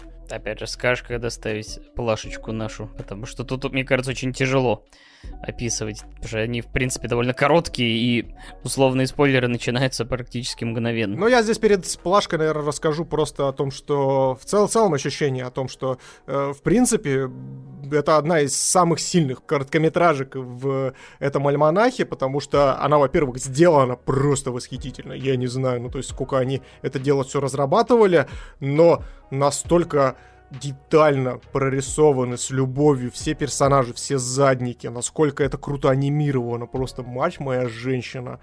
Это я не знаю, ну то есть Отома как визионер, как создатель, что-то прям вообще невообразимое здесь сделал. Понятное дело, то, что это не полнометражная работа, но вот по уровню проработки это вот практически Акира, только вот в маленьком варианте каком-то. Именно в плане визуала. Да, тут как бы и ну, не то чтобы гигеровщина иногда всплывает. Э, тут, знаешь, такой сплав, потому что это космический корабль, но при этом ты сначала они попадают в вот такие интерьеры, которые, не знаю, там что-то из, из разряда дворца 19 века, какие-то картины, колонны, какие-то огромные лестницы, а при этом вот э, есть, опять же, обратная сторона, где все такое очень метальное, скажем так, и печальное. Да, да, безусловно. И очень интересно здесь э, Кульбиты выдает сюжет сам по себе. То есть, э, когда ну, то есть все начинается, ты понимаешь, то, что здесь какая-то присущая чертовщина, которая, знаете, граничит с мистикой, но при этом Э, не теряется вот этот дух именно фантастики научной, и все это между собой вот так переплетено, потом это все дополнительно раскрывается, когда ты узнаешь сюжетный поворот, это, конечно, вообще, ну, то есть, э, да, да, даже сейчас, ну, то есть, пересматривая, на меня это оказывает прям неизгладимое впечатление, поэтому я в дичайшем восторге остался именно от э, первой короткометражки, это вот ее, причем здесь самое интересное, то что, в принципе, любую историю можно смотреть отдельно. То есть, э, допустим, первая серия, она идет там час, с небольшим, вторая серия идет там минут 40-50, ну и третья, она самая короткая, там, по-моему, 25 минут всего идет. А, в интернете можно найти их отдельно друг от друга, а, вот, поэтому если вдруг э, вам не интересен, допустим, весь альманах, то вы можете, ну вот, магнитную розу, я вот честно советую посмотреть всем и каждому, потому что, ну, это действительно маленький шедевр, маленькое произведение искусства, которое играет не только на твоих визуальных центрах, стимулируя их э, шикарной анимацией и тому подобное, подобное, но и также классно э, играет на твоих вот именно эмоциональных каких-то внутренних вещах, на твоих страхах э, и, естественно, рассказывает очень интересную и классную историю. Я, если что, вообще смотрел в обратном порядке. То есть, типа, с третьей по первую. А, да? Серьезно? Да, ну и как бы, я, ну это Кальманах, господи, тот же «Любовь, смерти робота», вообще-то второй сезон на Netflix вообще в э, рандомном порядке включался. То есть, ну как бы, я понимаю, что это немножко другая история, но здесь я не ощутил, опять же, хоть какую-то вот такую э, связь так что вообще пофиг, как вы будете смотреть. Хоть одну, хоть две, в любом порядке. То есть на ваш вкус и цвет. Если говорить про магнитную розу, да, наверное, это самая сильная из трех. У меня никаких восторгов, правда, эмоционально не зародилось. То есть это очень качественно. Там есть темы, которые мне очень часто нравятся. Это расплывчатая вот э, линия между реальностью и нереальностью. Там, опять же, тут есть немножко такой какой-то э, предматричной истории, которая, опять же, там и в какой-то степени потом и в «Призраке в доспехах» э, тоже фигурирует. Но это действительно качественный проект, и всего там час идет. То есть, э, мне кажется, действительно с ним стоит ознакомиться. Не факт, что вот опять же вы будете так же в восторге, как Миша, может быть, как я, но мне кажется, что все равно это как какое-то для более полного понимания, что есть японская анимация, потому что, ну, реально, вот э, нынешний тренд популярности аниме, оно, конечно, э, воспето и взрощено на довольно легких жанрах, а при этом наследие японской анимации такое прямо такими местами шедевральное, да, депрессивное, да, такое, то есть, которое иногда в какой-то степени даже отталкивает нарочито своими какими-то темами, какими-то моментами, но при этом очень много крутейших моментов и проектов, и сериалов, так что я думаю, что игнорировать ранние работы, что фильмы, что сериалы не стоит. Поэтому надеюсь, что вот наш подкаст, углубляясь в историю аниме, так сказать, э, для кого-то раскроет новые тайтлы, именно вот э, того периода. Может, когда-нибудь и на более ранние замахнемся. Кто знает. Это да, это безусловно.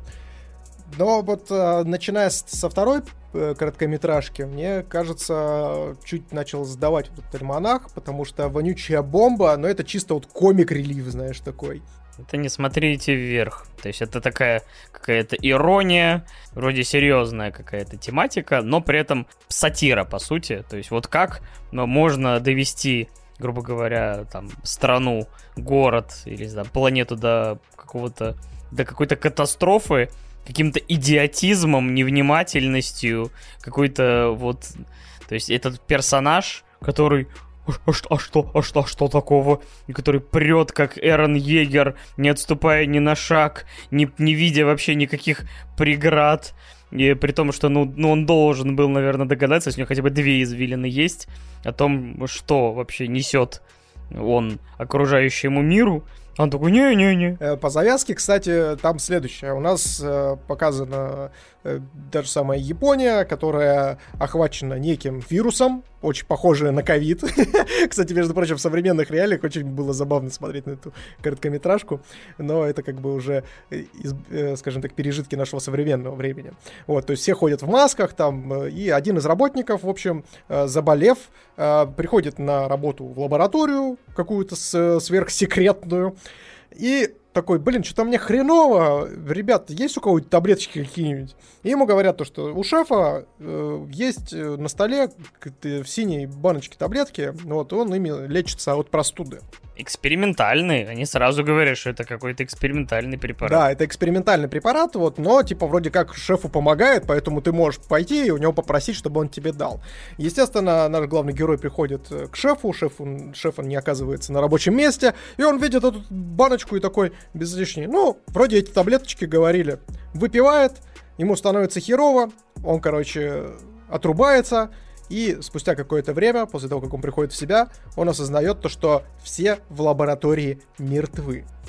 Вот такая вот интересная, интригующая завязка. И мне, слушай, мне очень понравился саундтрек в этом, в этом аниме.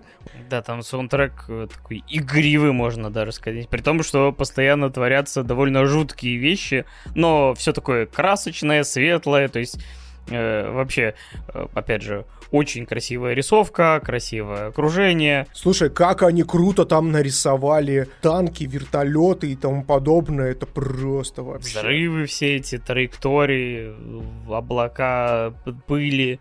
То есть, э, опять же, проработка короткометражки на высочайшем уровне. Но, скажем так, было ли мне интересно ее смотреть? Ну, не скажу, чтобы очень. Я просто хотел, чтобы этого чувака вольнули, потому что он меня бесил своей вот этой прямолинейной уп- упортость, упортостью, упертостью. То есть, такой, да господи, да сдохни ты уже, не видишь, что ты творишь вообще. То есть, я понимаю, что это, говорю, вот в таких каких-то ироничных целях, но, блин, тот еще ублюдок.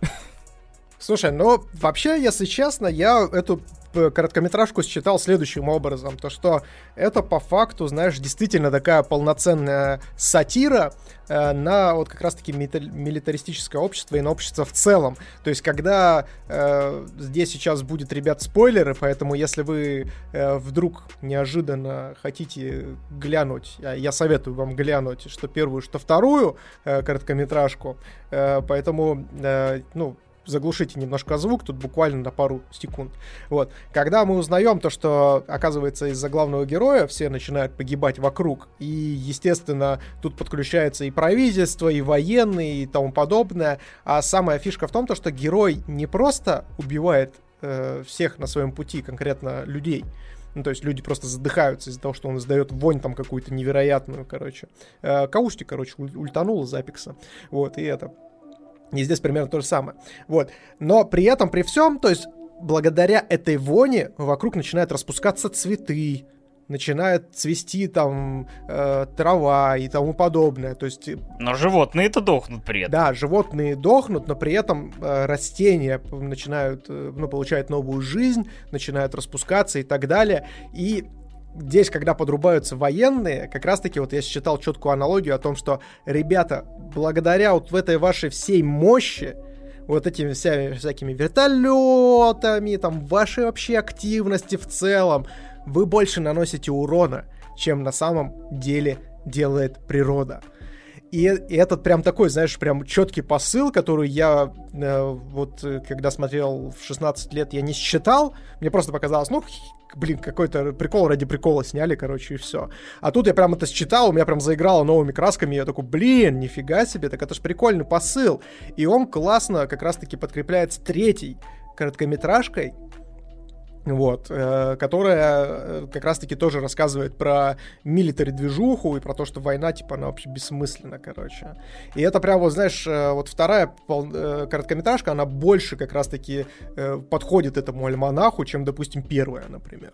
Есть такое. Вообще, третья, это, если даже на базовом уровне объяснять, 1984 условно. То есть, э, ну, это вдохновение явно тут прослеживается что это город, который почти полностью состоит, ну там город государства, может быть, а, который полностью состоит из э, огромных пушек, то есть люди живут буквально там по соседству с какими-то огромными пусковыми устройствами. Все это сделано в стилистике там что-то среднее между там Первой и Второй мировой.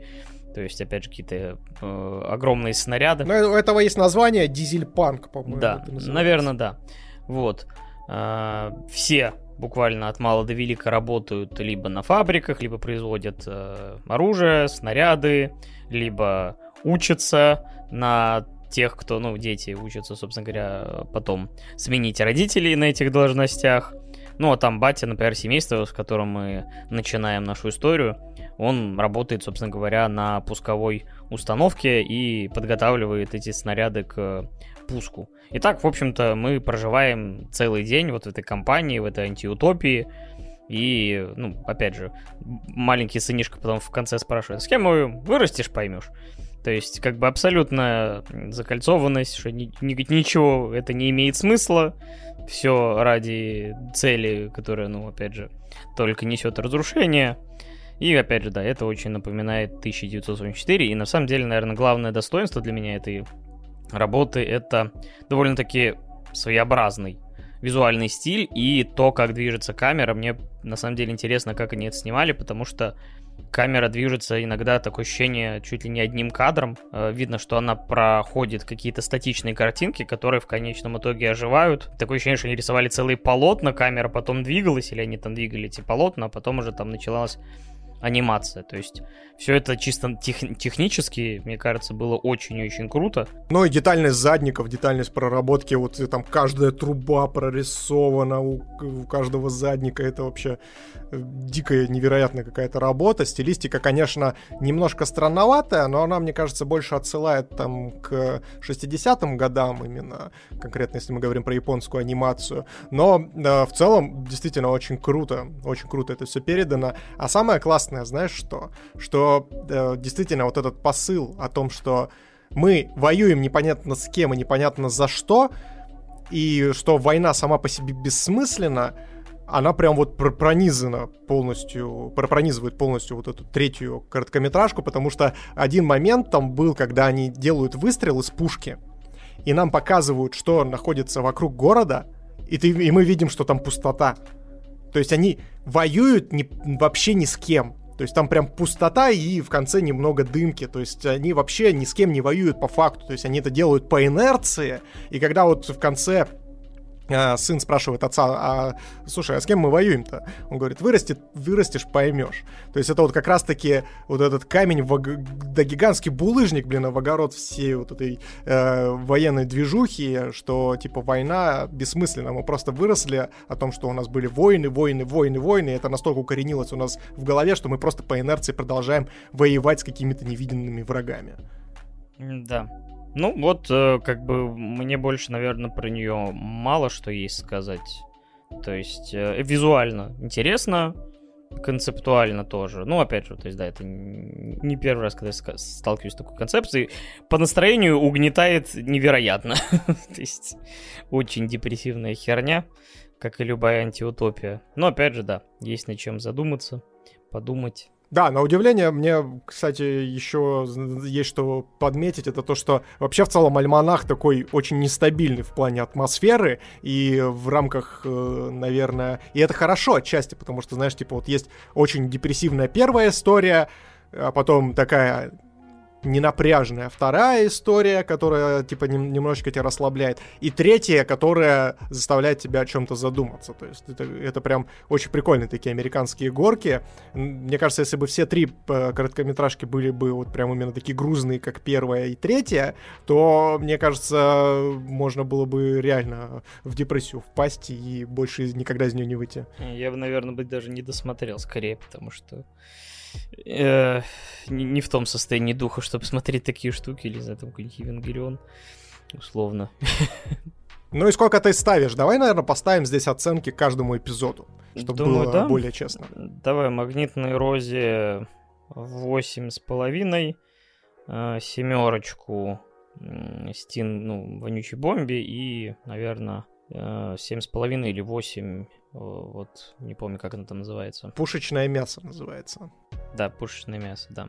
Окей, а я со своей стороны магнитной розе ставлю 9, э, вонючей бомбе я ставлю восьмерку, ну и пушечному мясу наверное, тоже восьмерку, несмотря на то, что она короткая и вроде бы лишена э, какого-то сквозного сюжета. Это просто выжимка день из жизни такого вот мира и таких вот людей. Но в целом мне очень понравились посылы, которые они в себе несут, поэтому вот как-то вот так вот, ребят. Да, так что у нас сегодня было максимальное разнообразие э, тем, и там игры, и сериалы, и фильмы, и э, вот э, альманах из аниме, которому уже почти 30 лет. Ужас какой. Бля, сейчас, сейчас, сейчас ты мне очень больно сделал. Прям да. очень больно сделал. Мне прям аж, аж сердечко закололо. Помогите, пожалуйста, вызывайте санитаров. Да, к сожалению, не, не, не без боли. А, вот. И а, вот Извините нас, может быть, за то, что мы, может быть, более вялые, чем обычно, но вот да. Я в самом разгаре болезни, Миша пободрее. Мы в следующий раз, думаю, соберемся и будем жизнерадостнее. Но в целом все равно вышло неплохо. Надеюсь, вам было интересно с нами в эти два с небольшим часа. Если, конечно, мы не отъедем к полноценному выпуску. Все будет хорошо. Ну, а на этом с вами был Паша Беляев, также известный как Рекрут 3 девятки, и Миша Попов, также известный как Майкл Рэббит. Да, спасибо большое, ребят, что нас слушаете. Будем рады, если вы, собственно, поставите лайкосик на ютубчике, если вы смотрите на ютубе, подпишитесь на нас на подкаст-площадке, на которой нас слушаете, и, возможно, оставить отзыв э, в Apple подкастах. Это очень важно для нас. В любом случае, лобзаем ваши ушки, лобзаем ваши глазки. Вы все бесконечные красавчики. Мы вас всех бесконечно меньше, чем три. Обнимаем, приподнимаем. Ну и, естественно, помните, 2D деды лучше, чем 3D. Пока-пока. Пока-пока.